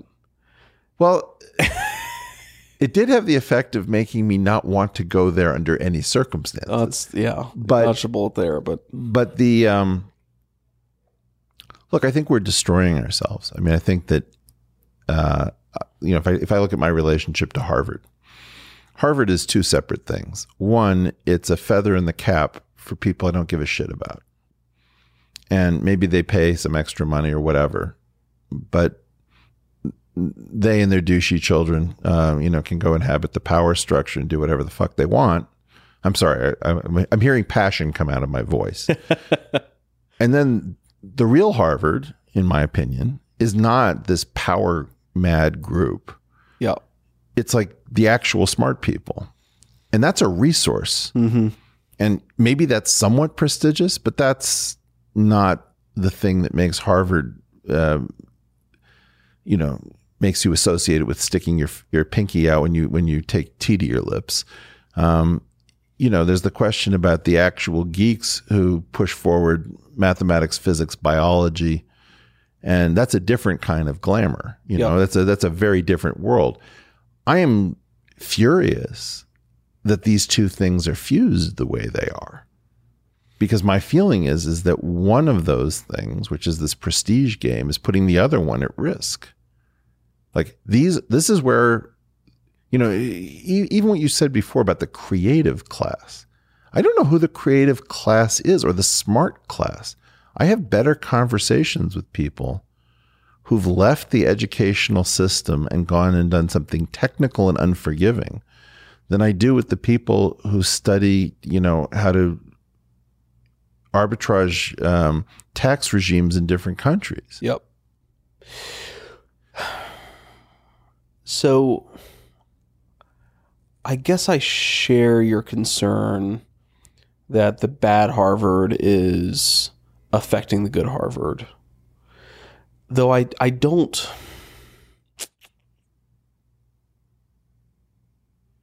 I mean, I lived it where the bad Harvard wanted to raise everyone's taxes and slash their benefits by messing with the CPI. Right. In the same year that the good Harvard was trying to say, hey, there's an entirely different framework for calculating CPI that none of you know that solves a lot of your longstanding problems. Right.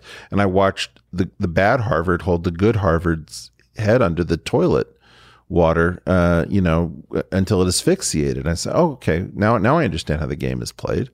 Um, we have a, a problem right now where we're fighting for the soul of our institution. So, so I, I agree with you in that the the thing that really weirds me out about the universities, especially the elite universities, and you have talked about, I think, on this program, but certainly in you know in conversation with me about the sort of in, embedded growth expectations of a lot of these institutions, right? So law firms kind of make sense when you know ten percent of people making partner, ten percent of people are getting hired, twenty percent of people are sort of cycling out, and you're sort of replacing the various people and the cogs in the wheel um, you know, the same is true of investment banks, of financial firms, of companies. These sort of things, so many of them work. I mean, constitutional government, right? It works when the pie is growing and there are taxes to distribute to the priorities of left and right. What what is weird to me about universities is that they've become sociopathic even though they're still growing. Now maybe the growth is like fake and everybody knows that it's going to oh, unwind oh, eventually. But like Harvard is has an unlimited amount of resources basically. Relative relative to its unlimited is, is overstating it. They have a lot of resources, right? Harvard is not a law firm where the partners are sticking around and they can't hire new partners because they don't have any revenues coming in. Harvard's endowment grows every single year, probably more than they're paying their salaried professionals. And yet it's still so jacked up, right? In, in, other words, like so many of these institutions that we talk about as being screwed up, I can tell a story about them not growing as driving a lot of why they're not why they're why they're not healthy. Well, I, but I think a lot of what this has to do with why is Harvard so screwed up basically is the question I'm asking. Okay, well, I refuse to answer that on principle because I do love Harvard, but I will answer why is Harvard why is Harvard MIT, Princeton, Yale uh, so screwed up, and why do, why are we left with only a tiny number of institutions, maybe Caltech and Chicago, that aren't completely succumbing to this disease? Yeah. Um, I think it has to do with the idea that the generations. Uh, first of all, let me say something controversial. I think that the baby boom takes a lot of heat for the silent generation A lot of these problems began with mm. the generation before the baby boomers. They tried to figure out how to save the world from stagnation and low growth.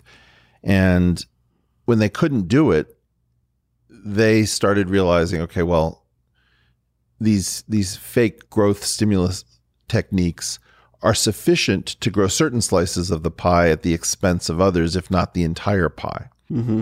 And the baby boomers just sort of signed on to that and made everything c- completely insane. The weird thing about the universities is, is that it, there was a cultural thing. All of these people go back and forth between different universities with different levels of endowments, right? So here's the weird thing choose any one of the great research universities mm-hmm. without knowing it, which one you chose. It is almost certainly headed by a baby boomer, whereas in the 1970s and early 80s, it would have probably a 50% chance of being headed by a Gen Xer or a millennial. So they changed the retirement age, and you you couldn't um, you couldn't discriminate on the basis of age. So now almost all of these institutions are headed by baby boomers. Without knowing anything further, I can also say that almost all of them have had the number of administrators on payroll skyrocket above the number of new enrollments. Their tuitions have climbed above medical inflation. The number of old professors getting grants uh, has climbed relative to the number of new professors getting grants. In other words, there's one superarching, overarching story, which is a story of intergenerational warfare. And the funniest part about it was that if you were part of the generation that had declared intergenerational warfare on the Gen Xers and millennials, and then now the Gen Z crowd, if anyone mentioned what you were doing, you would accuse them of intergenerational warfare. So my claim is is that Harvard could afford to buck this trend. They could lead.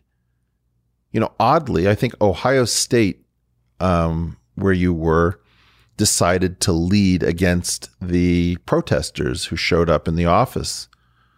You know, and said something to the effect of, "I we understand that you feel very strongly about your views, and we're going to give you the right to go to jail for them."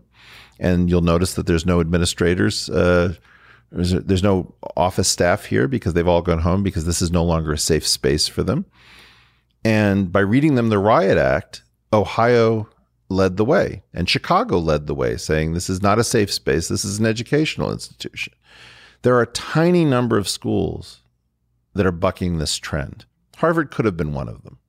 But Harvard doesn't believe enough in itself. And this is the thing that really makes me angry, which is there is a pride in believing in the United States. Uh, you know, what I love about your story is how many American dreams have you lived, sir? There's one about the Marine Corps. Sure. There's one about going to college. There's another one about going to Yale Law. There's another one about working in finance and venture capital. And then there's another one about becoming a best selling author. Okay. The reason that you're so a, out of. And a out, father. That's, you know in, in, an interracial relationship yeah. with with you know the melting pot in your yeah. house. Yeah. Okay, you are the American dream on steroids, JD. And the reason that you have this backwards right of center perspective is is that it's worked for you over and over again. Like you have a weird ability to throw off the learned helplessness that the country is in. And I don't think that it's any longer impossible. I mean, it's still possible to do what you're doing. But the amount of will to buck that thing has gotten hard. This is no longer within reach of the median individual. The American dream is still alive. Yep. But the, our problem is, is that we've got to put it in reach of the median human being who is not going to do something this agentic and it's ridiculous. I'm sorry, it's it's offensive. It makes me sick when we start talking about well, you can always become an entrepreneur. Well, okay, well, what if I'm a, I'm supposed to be a mathematician? I wanted to do math, man. That's a job. Right. Right? Okay, so maybe I can push pieces of paper. Maybe I can have a podcast.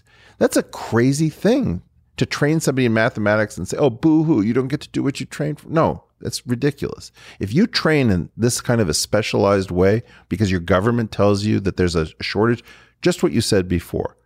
The coal miners, the steel workers thought they were part of a something. Yep. This idea that we are going to try to turn this into a pin factory and the market gives you your full worth by telling you what your paycheck is, fuck that shit. I mean, that that is a destruction of narrative at the at the hands of a crowd who have disconnected us from each other.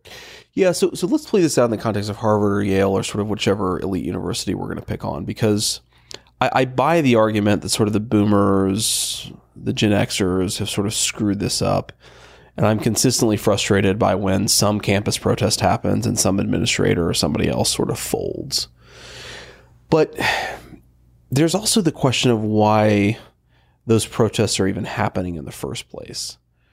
And it, it occurs to me that if Harvard did exactly what we wanted it to do, and the president of Harvard, in the face of some ridiculous sit in in his office, just said, You guys are children, get out of my office, you're going to prison.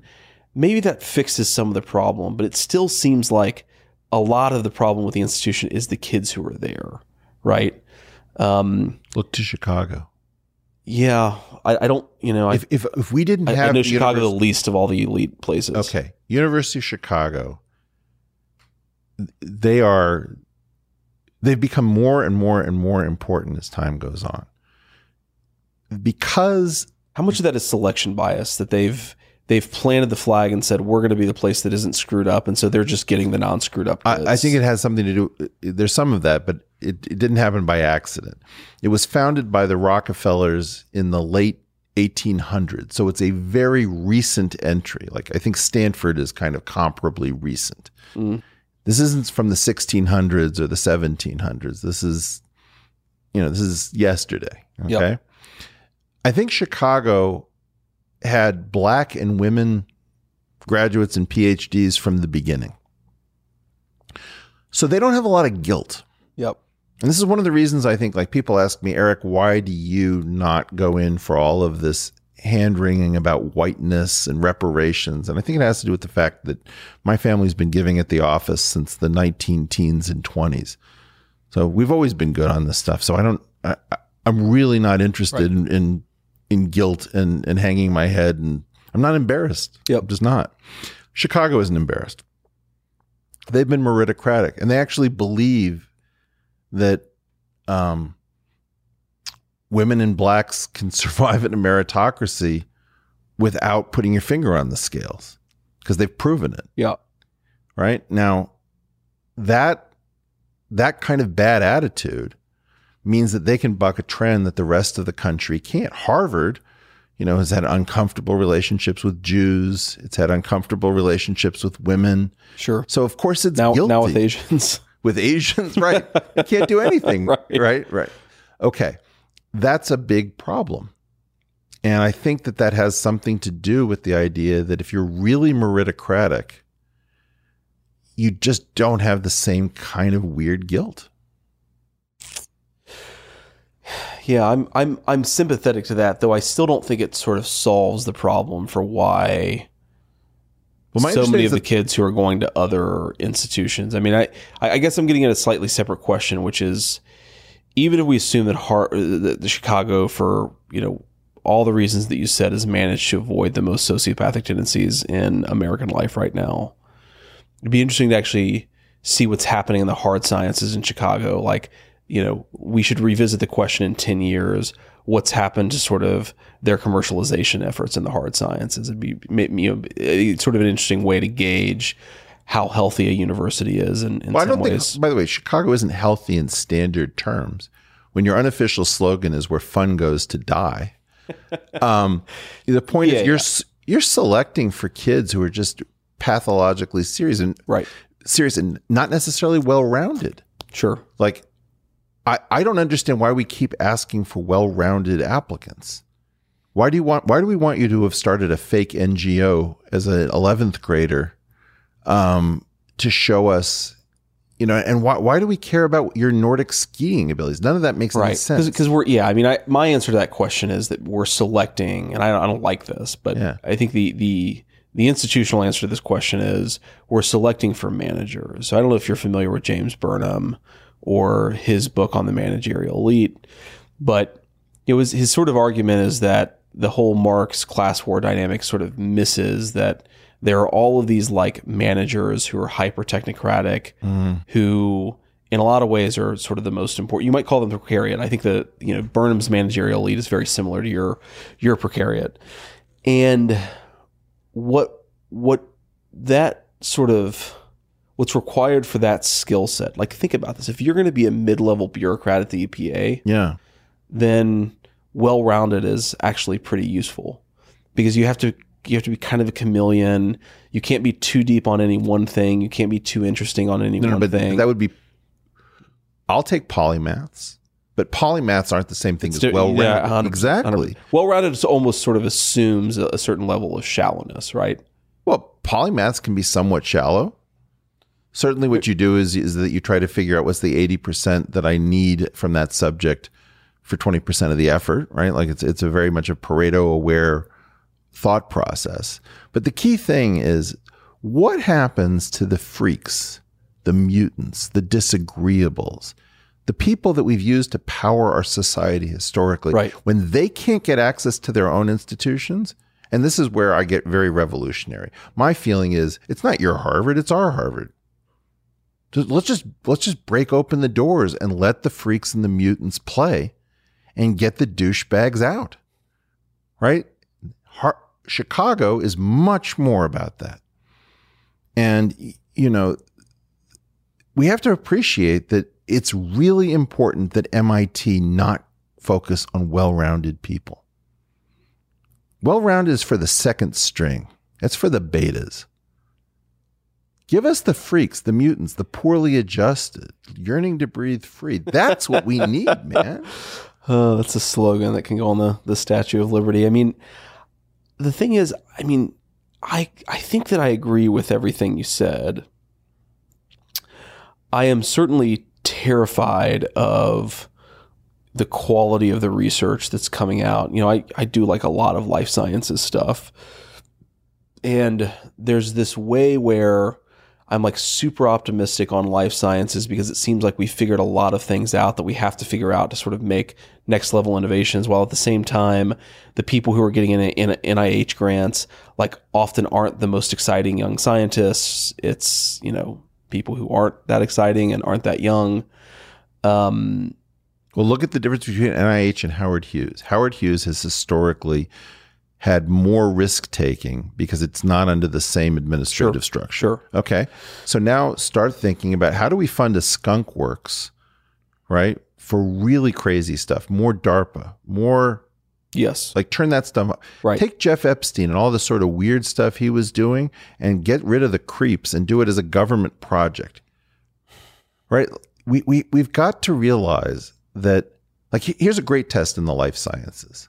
We should have a test um, which looks at all of the disgusting things that nature actually does. And if you look at biology, biology is absolutely abhorrent. It's vile. It's vile. Yeah, absolutely. Okay. It should be right. a test to enter any biological program that you can get the uh, the analysis of these things right without a whiff of political correctness entering your analysis. These aren't even human systems. Well, yeah, I mean, but but things are Leave things are so broken, right? So so I'm I'm I'm very good friends with a guy who I won't use his name because I wouldn't want him to get in trouble. Um, you know, Democrat certainly voted for Hillary Clinton. Um, brilliant, brilliant guy, like a credible Nobel Prize winner in neuroscience and neuropsychiatry. Uh, they don't give it for neuros- neuropsychiatry, but that's sort of his field, right? Okay. What is the what do brain circuits do? How how do they change? And what does that mean for sort of various neuropsych conditions that we're still not very good at treating? And he's a brilliant, brilliant scientist at one of our 10 best research institutions. Now, I came across an article a few years ago in The Atlantic, and the basic gist of it was a very well credentialed neuroscientist had said um, effectively that there are no structural differences between the male and female brain. And she said this at the Aspen Ideas Institute. I forget the name of the neuroscientist, but sort of a, a pretty easy article to Google based just on that description. Got it.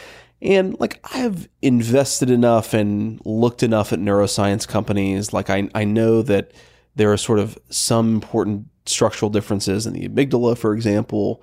I know that different hormones, testosterone and estrogen, have different effects on sort of different structures within the brain. And so I just emailed my buddy and I said, you know, this article like jumps out at me as kind of absurd. And he immediately wrote back, he's like, this is the dumbest thing I've ever heard. if we had a healthy right. academic culture, like this person would not be able to get away with saying these things. Like there would be professional repercussions for being an expert in a field, but being so wrong about that field. Right. But there aren't. And not even that, but she was at one of our most elite gatherings saying this, and he is saying, This is both absurd, but you can't tell anybody that I'm telling you this. Because while every single neuroscientist who works at my university would agree with this email that I'm sending you, we would be terrified to actually say it. Well, this is what I can't. This is why th- th- that brokenness. Like I think right. you and I agree that that is there's something. Okay, it's whoa, threatening our entire. That's like threatening literature. our civilization. That's like threatening our civilization. But why is it happening like that? Is the question that I, I still just haven't figured out because of course you know okay, if you want to solve it like you've got to get to the why. Well let's let's and get I, to it. Okay you, let's yeah. have the dangerous i don't know awful... i don't know if i'm going to be helpful here because I, I, you know i think about this all the time and i haven't figured it out. Well let's imagine that you just look among uh, biological females right? And you just look at the ratio of the second and fourth digits as some indication of um you know what hormone somebody was exposed to in utero and then you start to find some differences in brain structure. That's okay. Yes as soon as it goes male female Look, here, here's the big problem. Are men better at anything than women? Now, don't answer. Okay, we know that we're allowed to say that we were better at peeing standing up, but that's it, man. Yeah. Okay. Right. That would be very weird to have an entire gender that has effectively no function comparatively. Yeah. Uh, that would help it stand out for selection. What? that would help it stand out for selection. Help. Well, if we're so then you look at something like chess. Sure. Chess does not know male from female. And you can paint the pieces black or pink or you, you can you can put fur trim on them. You can do anything that you want. Yep. You could pour money into it. I don't know, I have this terrible statistic. I don't like the IQ and race or IQ and gender stuff. Sure. Neither do I. But I can't stop people from playing chess. Sure. And the chess statistics are horrible. Sure. Now, I don't want to over focus on them, but people ask this question. Okay, well, what if it's a 99 to 1 of the top 100 chess players are male? Now, do I think that none of that is structural oppression? No, I think some of that is structural oppression. I'm no doubt that there's a path dependent thing where we've traditionally had boys playing chess more than girls, blah, blah, sure. blah. Do I think that you would get to 50 50 in chess ability if boys and girls were started on a completely equal playing field. I do not. Do I think it's because girls are not as good intellectually at that? Not necessarily. I think it's a very weird kind of solipsistic activity where you you know you can play against yep. the computer and, and find it satisfying. Yep. Okay whatever that is, I've got too much information about a difference between men and women and a skill that doesn't appear to know gender, you know, from Adam. Mm-hmm. Now I have to retreat from the amount of information I have. I need something that is so strong that it can undo because 99 to 1 is just it's too much. Yep. Now, I'm no one will be happier if 50 years from now uh, this podcast is unearthed it's like can you imagine this guy didn't realize it was all structural oppression right. and i just want to say you know congratulations to my future uh, crit- critics but i think that the problem here is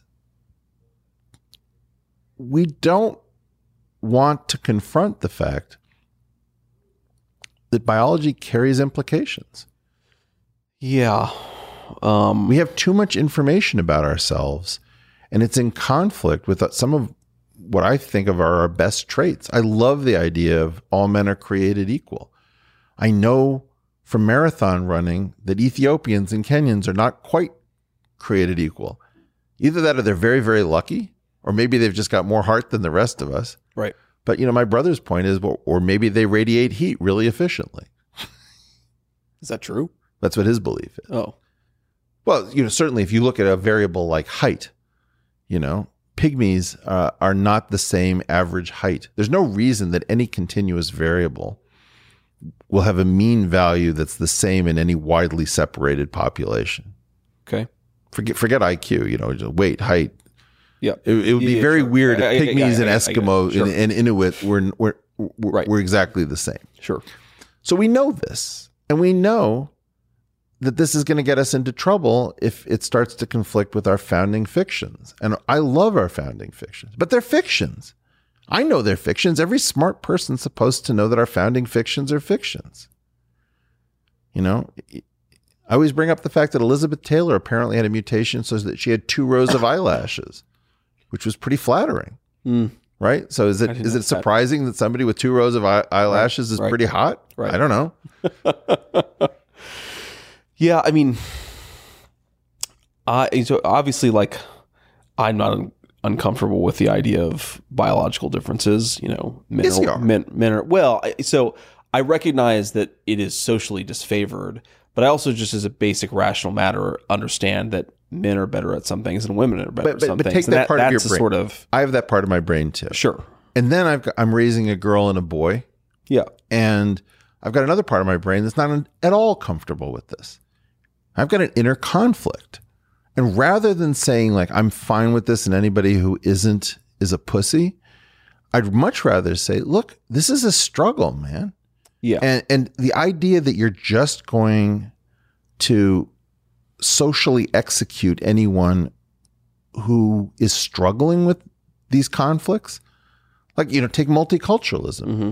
You and I are both benefiting from multiculturalism. Yep. I know that cultures are based on exclusion and multiculturalism is based on inclusion. Right. So it's a, a conflict between the inclusion of exclusive groups. Now, there's no question like is tolerance of intolerance tolerance or is it intolerance? There are all of these puzzles that come with adulthood. And the terrible thing is being told by this kind of robotic army that if you struggle with these things, you're the bad person. No, it means you're a leader. It means you're possibly going to drag us out of our madness. Maybe you're going to upgrade the ideas that are behind the founding of, of our nation on around an enlightenment document. What do you think?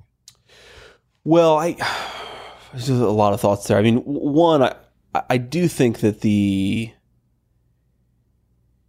you, you're you're right that there there's a way in which you know if you're just focusing on gender, there are like obvious biological differences that you're still sort of allowed to acknowledge, like differences between average height, differences between average weight.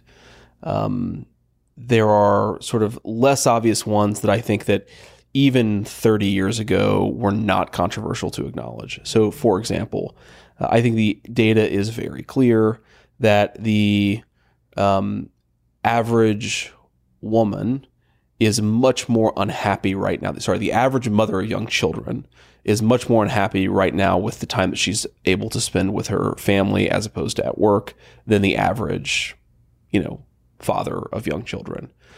And it's not to say fathers aren't unhappy with sort of the work life balance issue, but if you look at the data, it's just very clear that women express a stronger dissatisfaction with their current weighting between the time spent at work, time spent with kids.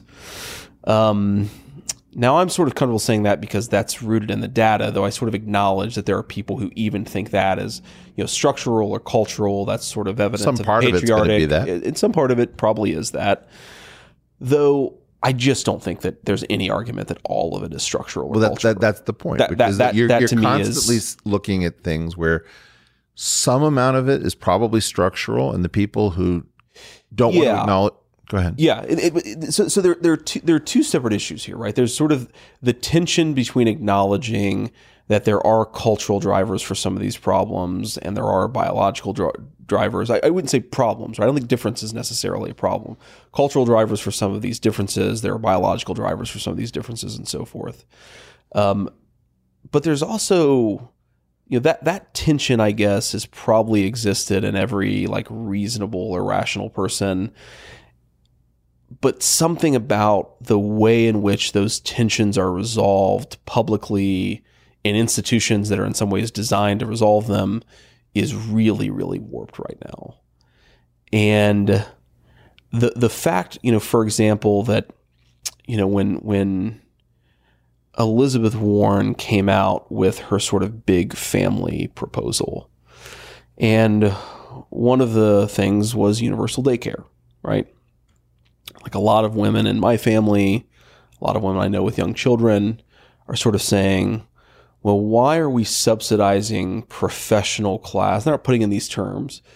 Why are we subsidizing professional class preferences when it comes to child raising? Because the idea of putting your kids in daycare and getting back to work as quickly as possible is something that's like very unique to our time and to the well educated. Again, if you look at preferences, a lot more women would prefer to spend a little bit more time at home. Like, why isn't that a reasonable policy intervention to our current moment? Make it easier for.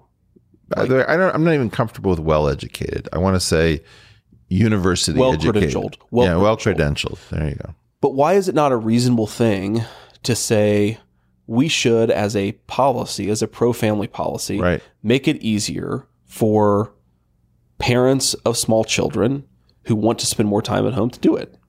Like why that, that seems to be a thing that's reasonable. And to acknowledge that if you do that, probably more women than men are going to take advantage of the option to spend a little bit more time at home as opposed to a little bit less time at work. Or of course, you probably know this, but one of the takeaways of family leave policies in Europe, especially Northern Europe, is that the more generous the family leave policies are, the more that women over time tend to withdraw from the workforce. And one of the theories for why is, you know, they actually enjoy spending time with children. And if it's economically feasible, a lot of people choose to spend time with their kids instead of at work. That is a reasonable thing for people to choose to do. And there are actual critics, especially on the right, by the way, but I think you see it, you're starting to see it on the left as well.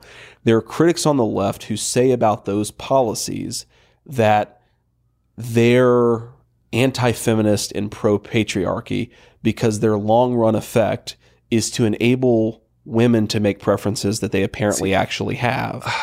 Now, and here's another here's another version of this that I'm like really that really really bothers me. So my friend Oren Cass, who you've spent some time with, um, I think he's a brilliant, brilliant sort of right of center policy thinker. He's made an argument that one of the goals of American economic policy should be not just higher consumption, meaning more money in people's pockets to buy things, but a well functioning labor market. This is one of the things that Oren is, is really into. And his argument is that a well functioning labor market, especially for men, is a major driver of whether whether families are intact and stable. In other words, for whatever reason, whether it's biology or culture, when men lose their jobs, divorce rates go up, addiction goes up, family trauma Jeez, goes up. I'm seeing this in my friend group where so many men lose their footing in this treacherous labor market. Yes and the home goes haywire. And we can't talk about it because, in part, I mean, let, us let, let, swim all the way upstream on this one, JD. Yeah. But but anyway, so, so let's let's do that. Just to bracket that for a second. Sure. The, the, the point I wanted to make is that the tension between how much of these choices is driven by culture versus structure, and I agree with you that it's both, and in different areas the weighting is different. But that is an issue that I think people of goodwill are sort of meant to sit down and try to figure out. Um, but you can't even have these conversations in certain circles. You, you cannot talk about family policy on the left right now in a way that acknowledges that the way that mothers' preferences change is different from the way that fathers' preferences change. Well, So even first of all, you have sometimes so you have to start adjusting, which is like my, my basic take is I want to talk about households that raise babies with two people in the household. Sure. Okay. They don't have to be male and female. They don't even have to be non.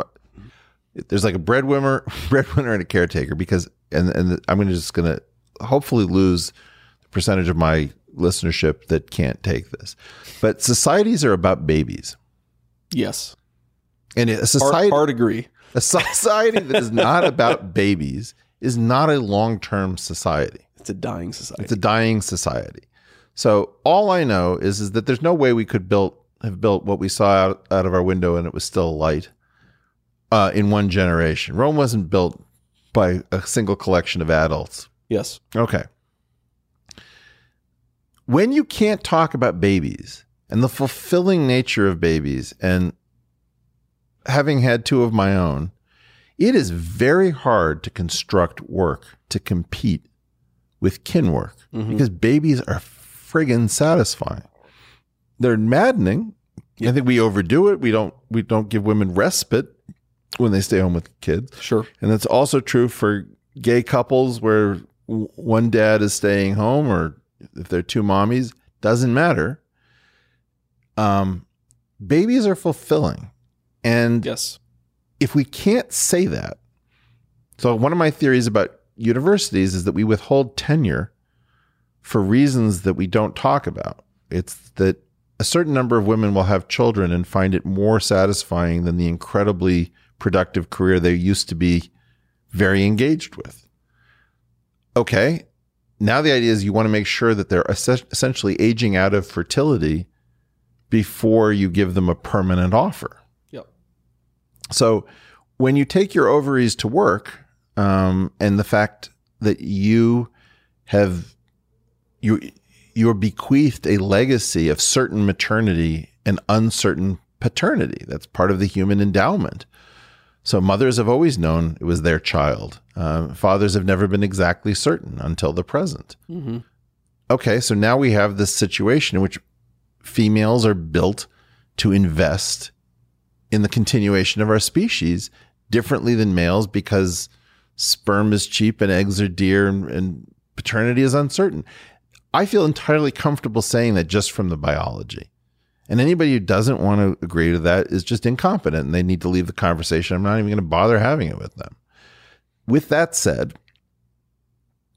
we now have a new set of issues, which is that, let's assume, as I do, that mean intelligence for females is the same as for males by Fisherian equivalence of some kind. Mm-hmm. Okay. What are we going to do with all these super well educated females who now have this trade off? I think what we need to start doing is to talk about the trade off. Do you want to engage in kin work? Do you realize that there is a high probability that you will find this very satisfying? And I keep saying, should we pay women more than men because of the unincorporated burden of kin work, which they are asymmetrically shouldering? So I think what you see is that there are these sort of two constellations. There's the constellation that says, you know, we should base ourselves around adjustments to a traditional family structure because that was honed by evolution. And there's another constellation that says, um, we now know that we can, using birth control, using paternity tests, get much closer to gender equality, we should start from something that thinks of us as a worker before thinking of us as a breeding engine and start from there. So, whether the office or the savannah, in essence, is your basic idea of the, the point to expand around, I know that the solution is going to be more office than the savannah would say, and it's going to be more savannah than the office will admit. It's somewhere in it's somewhere between these things.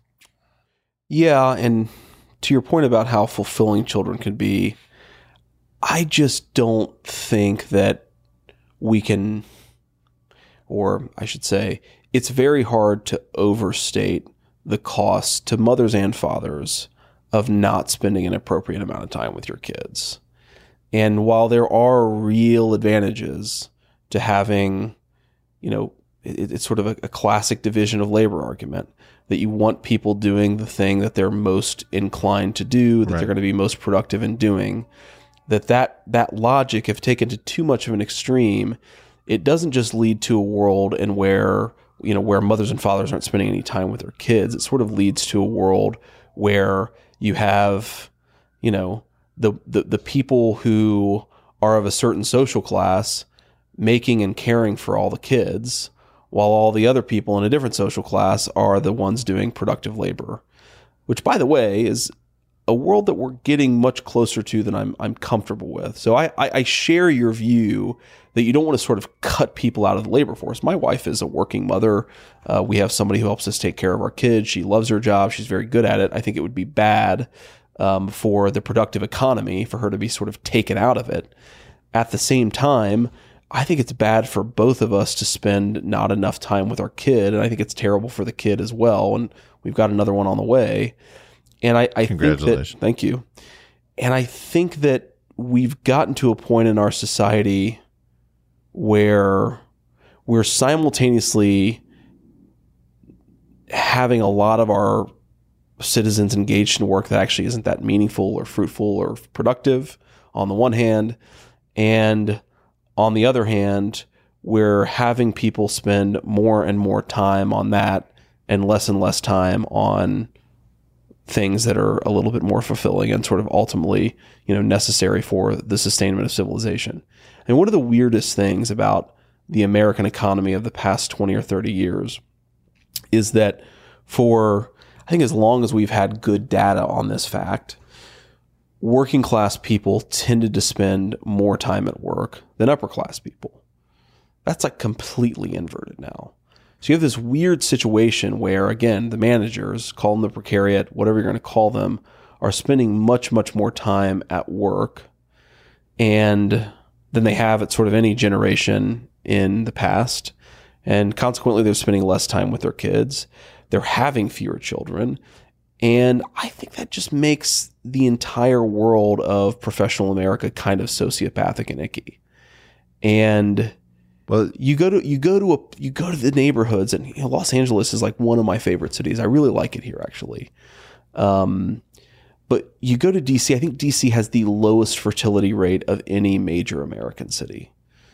Los Angeles probably isn't far behind. I think San, San Francisco, Francisco maybe second lowest. Yeah, it's bizarre. It's like a wasteland with no children. And there's a way in which it's very short term productive because you have all these, you know, knowledge economy, quote unquote, workers in San Francisco who don't have to go home and take care of kids, or maybe they have one kid that they can pay somebody else to take care of. But they're losing something about like what makes life worth living. And I tend to think that that over the long term has really negative effects well, on society. so, like, there, there's this really interesting study that came out. I mean, maybe it came out a year or so ago, but it sort of tracked economic dynamism against fertility rates in right. given locations. And one of the things it consistently finds is that places that have more kids are more technologically innovative. Um, there's a good argument to be made that the most advanced Western economy in terms of technological innovation right now is also the one with the it's the only one with a above replacement fertility rate. That's Israel. That hasn't been teased out enough that the, the short term trade off between productivity and spending time with kids has made our society pretty wicked. Well, and I'll go further. I, I, look at these millennials who are having trouble forming families, and a lot of them are about to go, you know, over the border of 30.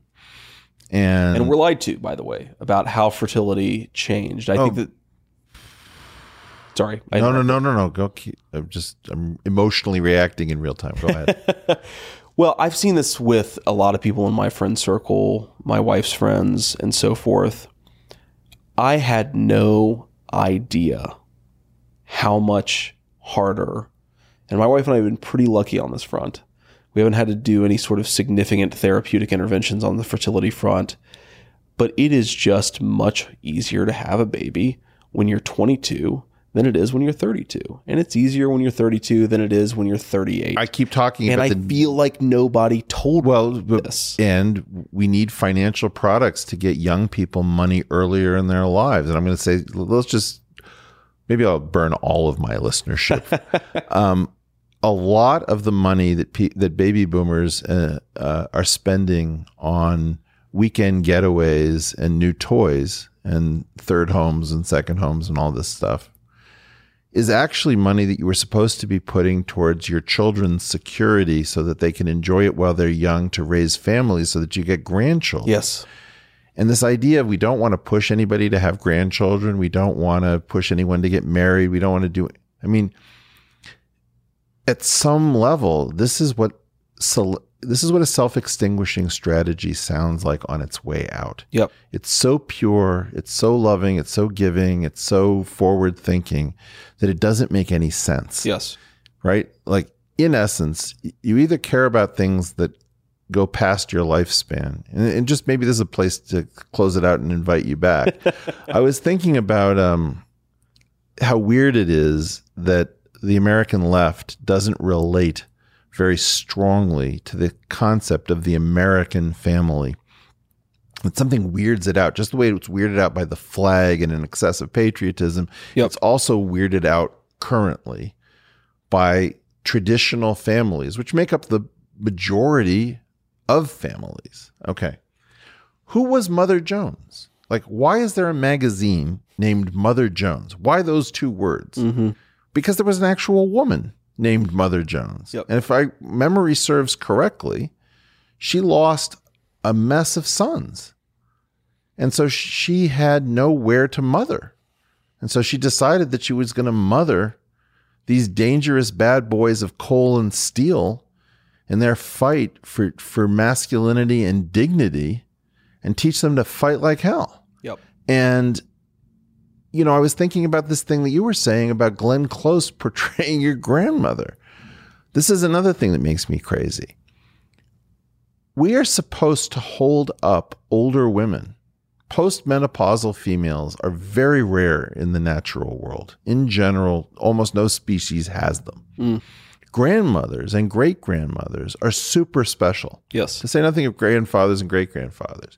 The idea that you're honoring your own grandmother by getting Glenn Close to play in a Ron Howard picture. There's a version of that in every family where we hold up our old women for all the service yes. they've done at home. They're the celebrities of a house. And one of the benefits about doing your stuff, doing your work inside of a home and inside of a family structure is that you get celebrated as a super important person by a collection of people who've tracked your entire life yep. history. And that really concerns me. That's the other side of babies. If you're not taking care of your grandmothers and you're not taking care of your babies, what are you? Yes. Well, you're you're worker bees and you're sort of living in a in like a Marxist conspiracy dystopia. I mean, this is even worker know, bees. right, even worker bees even worker families. bees are taking care of the queen's offspring who are more closely related to them than they would be to their own. Well, th- there definitely is a way in which you know I'm obviously not a Marxist, but where I think that th- there's like a Marxist conspiracy version of the modern American work environment that we all became sort of hyper liberated and we could sort of you know buy and sell our, our labor on the free market and we're in some ways sort of less encumbered in our jobs and more able to switch than we have been in sort of any recent period. And yet the end result is that it's made us much more willing to sacrifice ourselves to the interests of a corporation than for our own families. And i think that's really really icky. Um, and I do want people with real choices as to whether or not to invest in kin work or in 100%. professional work because like if somebody's on the on the trail of a vaccine yes you know, I don't want to tell them, no, no, no, you need to have two babies in order to make everybody happy. hundred percent. Like I think it's super important that we one not idealize, especially the 1950s version of an American housewife, because right. as my grandma told me, it was very lonely. Yep. It was not the multi generational world that she, you know, her mother and her grandmother had grown up in. Um, it was very often not chosen even a little and and I do try to emphasize the point about choice. You know, whether it's structurally driven, culturally driven, individually no, driven. But you want it to be informed choice. That was your hundred percent. But there there is this weird way in which you know there's this curve of fertility rate versus preferred fertility rate. How many children are women having versus how many children do they want to have? And for like the first time the past 10 years, that curve is inverted. So women are now saying they want more children than they are having. And that was like not true for any period in American history. That's pretty disturbing, right? We finally reached a point at which family preferences have become inverted against. Are you open to paying women more money than men in order to renew our society if that's what it takes? If it would work, yes. Yeah. Well, I mean, there's a there's a good argument that one of the real one of the real screwed up incentives that's built into our tax code is that we don't treat unpaid domestically. We don't treat homework as work. work, can work for uh, tax purposes. And that creates these sort of massive incentives to join the paid labor market as opposed to do the things that you might want. Well, and also with, with our divorce structure, it's, you know, that it's much harder but to. You said, yeah, 100%. Um, so there's the marriage penalties, all, all these weird ways in which a traditional family life is in some ways disfavored right. by by our public policy. But you said something that really is important to me. Um, one of the great things that I admire about Appalachian culture is that there's a prevalence of multi generational families in a way that most, at least most sort of American subcultures, I haven't seen the same thing like it was super common for three or four generations of family members to live under the same roof. By the way, that was sort of something that public policy for certain parts of our country's period tried to actively fight against, tried to turn these multi generational families into the classic the nuclear state. family. This is your point about exactly, the Marxism, exactly. which is, that yes. you know you can be very far left of center and progressive and still hate Marxism. You know, which is yes. where, where my family right. is, and the point there is when you start hearing the market fundamentalists say, "Well, why should you be allowed to to to die near where you grew up?" I hear something else than that, which is like, "Wow, you really want the market to replace the family?" Yes, because if you can if you can bike to your to your uncle's place, you've got a very strong fabric that can be an insurance policy when the you know somebody in the economy isn't fired.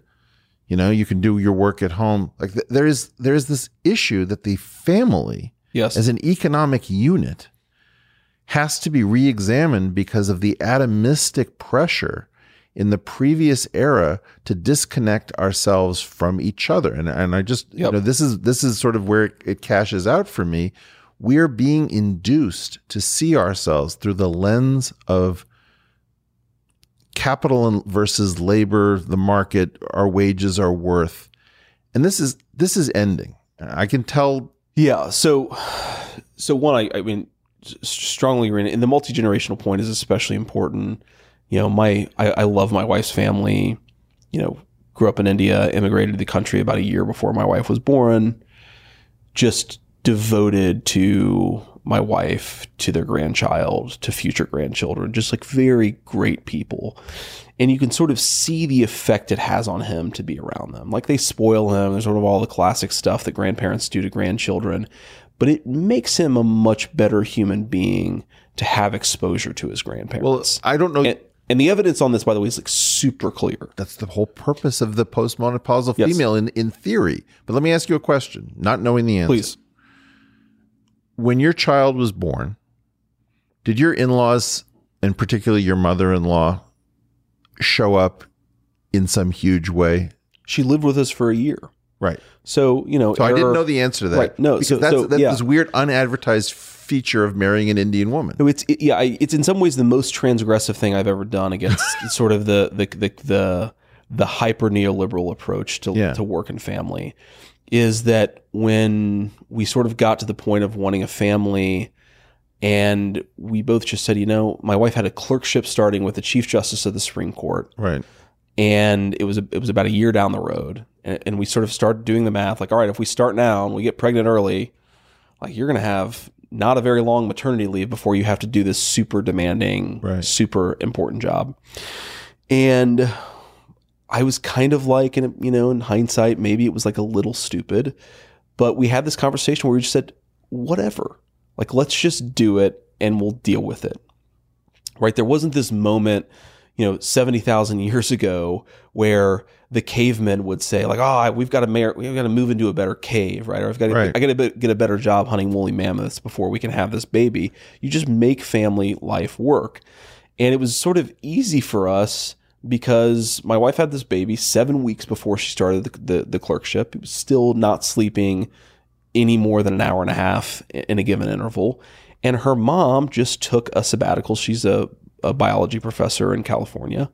Just took a sabbatical for a year and came and lived with us and took care of our kid for a year. Okay, so and it was just one of these things where it's like this this is what you do. So biology professor, PhD, yes, drops what they're doing, yeah, to immediately tend to the needs yeah. of a of a a, a new mother with her infant. Painfully economically inefficient. Right? Can I can I just uh, propose? Like why, really- why didn't she just keep her job, give us part of the wages to pay somebody yeah. else to do it? Right? Because that is the thing that the hyper liberalized economics wants you to do. We got kicked out of our bedroom um, because my in laws just like moved in and it's like, okay, you need to learn how to do this. You need the relief. You need the help. Yeah. You want to honor these two women uh, by name uh, at the close of this podcast? Yeah. So uh, Usha Chilukuri, now Usha Vance, is my wife, and Lakshmi Chilukuri is her mom, and I love them both very much. And uh, you know, life wouldn't be worth living with without them. Okay. And so in my case, my wife is Pia Malaney, which some of my listeners will know. But um, Esther Silliman, who became Esther Malaney, is um, my wife's mother, and she's the one who moved in and show us showed us how it's done. And you know, I think I just think that in part, one of the things that we need to do is to recognize that these are really celebrated roles, and that if if you get any notoriety behind you, you should be able to uh, to say thank you and to to put that out there. And I hope that this uh, Glenn Close role in your own family. I mean, what a, what a great honor for your grandma too. Well, I appreciate that, and certainly it looks like Glenn, having watched the movie for the first time, really really knocked it out of the park. So I'm I'm very very excited about that. Um, but but but I'll say, you know, one of the things, and just to sort of bring this full circle to where we started, is that the the the economic logic of always prioritizing paid wage labor over other forms of contributing to a society is is to me it's actually a consequence of a sort of fundamental liberalism that is ultimately going to unwind and, and collapse upon itself. It I think, um, I, I think it's, I think it's yeah it's it's the abandonment of a sort of Aristotelian virtue politics for a hyper market oriented way of thinking about what's good and what's desirable. If people are paying for it and it contributes to GDP and it makes the economic consumption numbers rise, then it's good. And if it doesn't, it's bad. I think that that entire sort of to, to me, that's sort of the root of our political problem. Families are maddening things, but we've had families for a lot longer than we've had offices. Yes, we have. JD, you're welcome back anytime. It's an absolute thrill uh, for you to come and visit. His book is Hillbilly Elegy, soon to be a major motion picture. Fingers crossed. Um, you've been through the portal with JD Vance. Please subscribe on Apple, Spotify, Stitcher, wherever you listen to podcasts. And after you're done, head over to YouTube and both subscribe and click the bell icon to make sure that you're notified when our next episode drops. And thanks, everybody. Be well.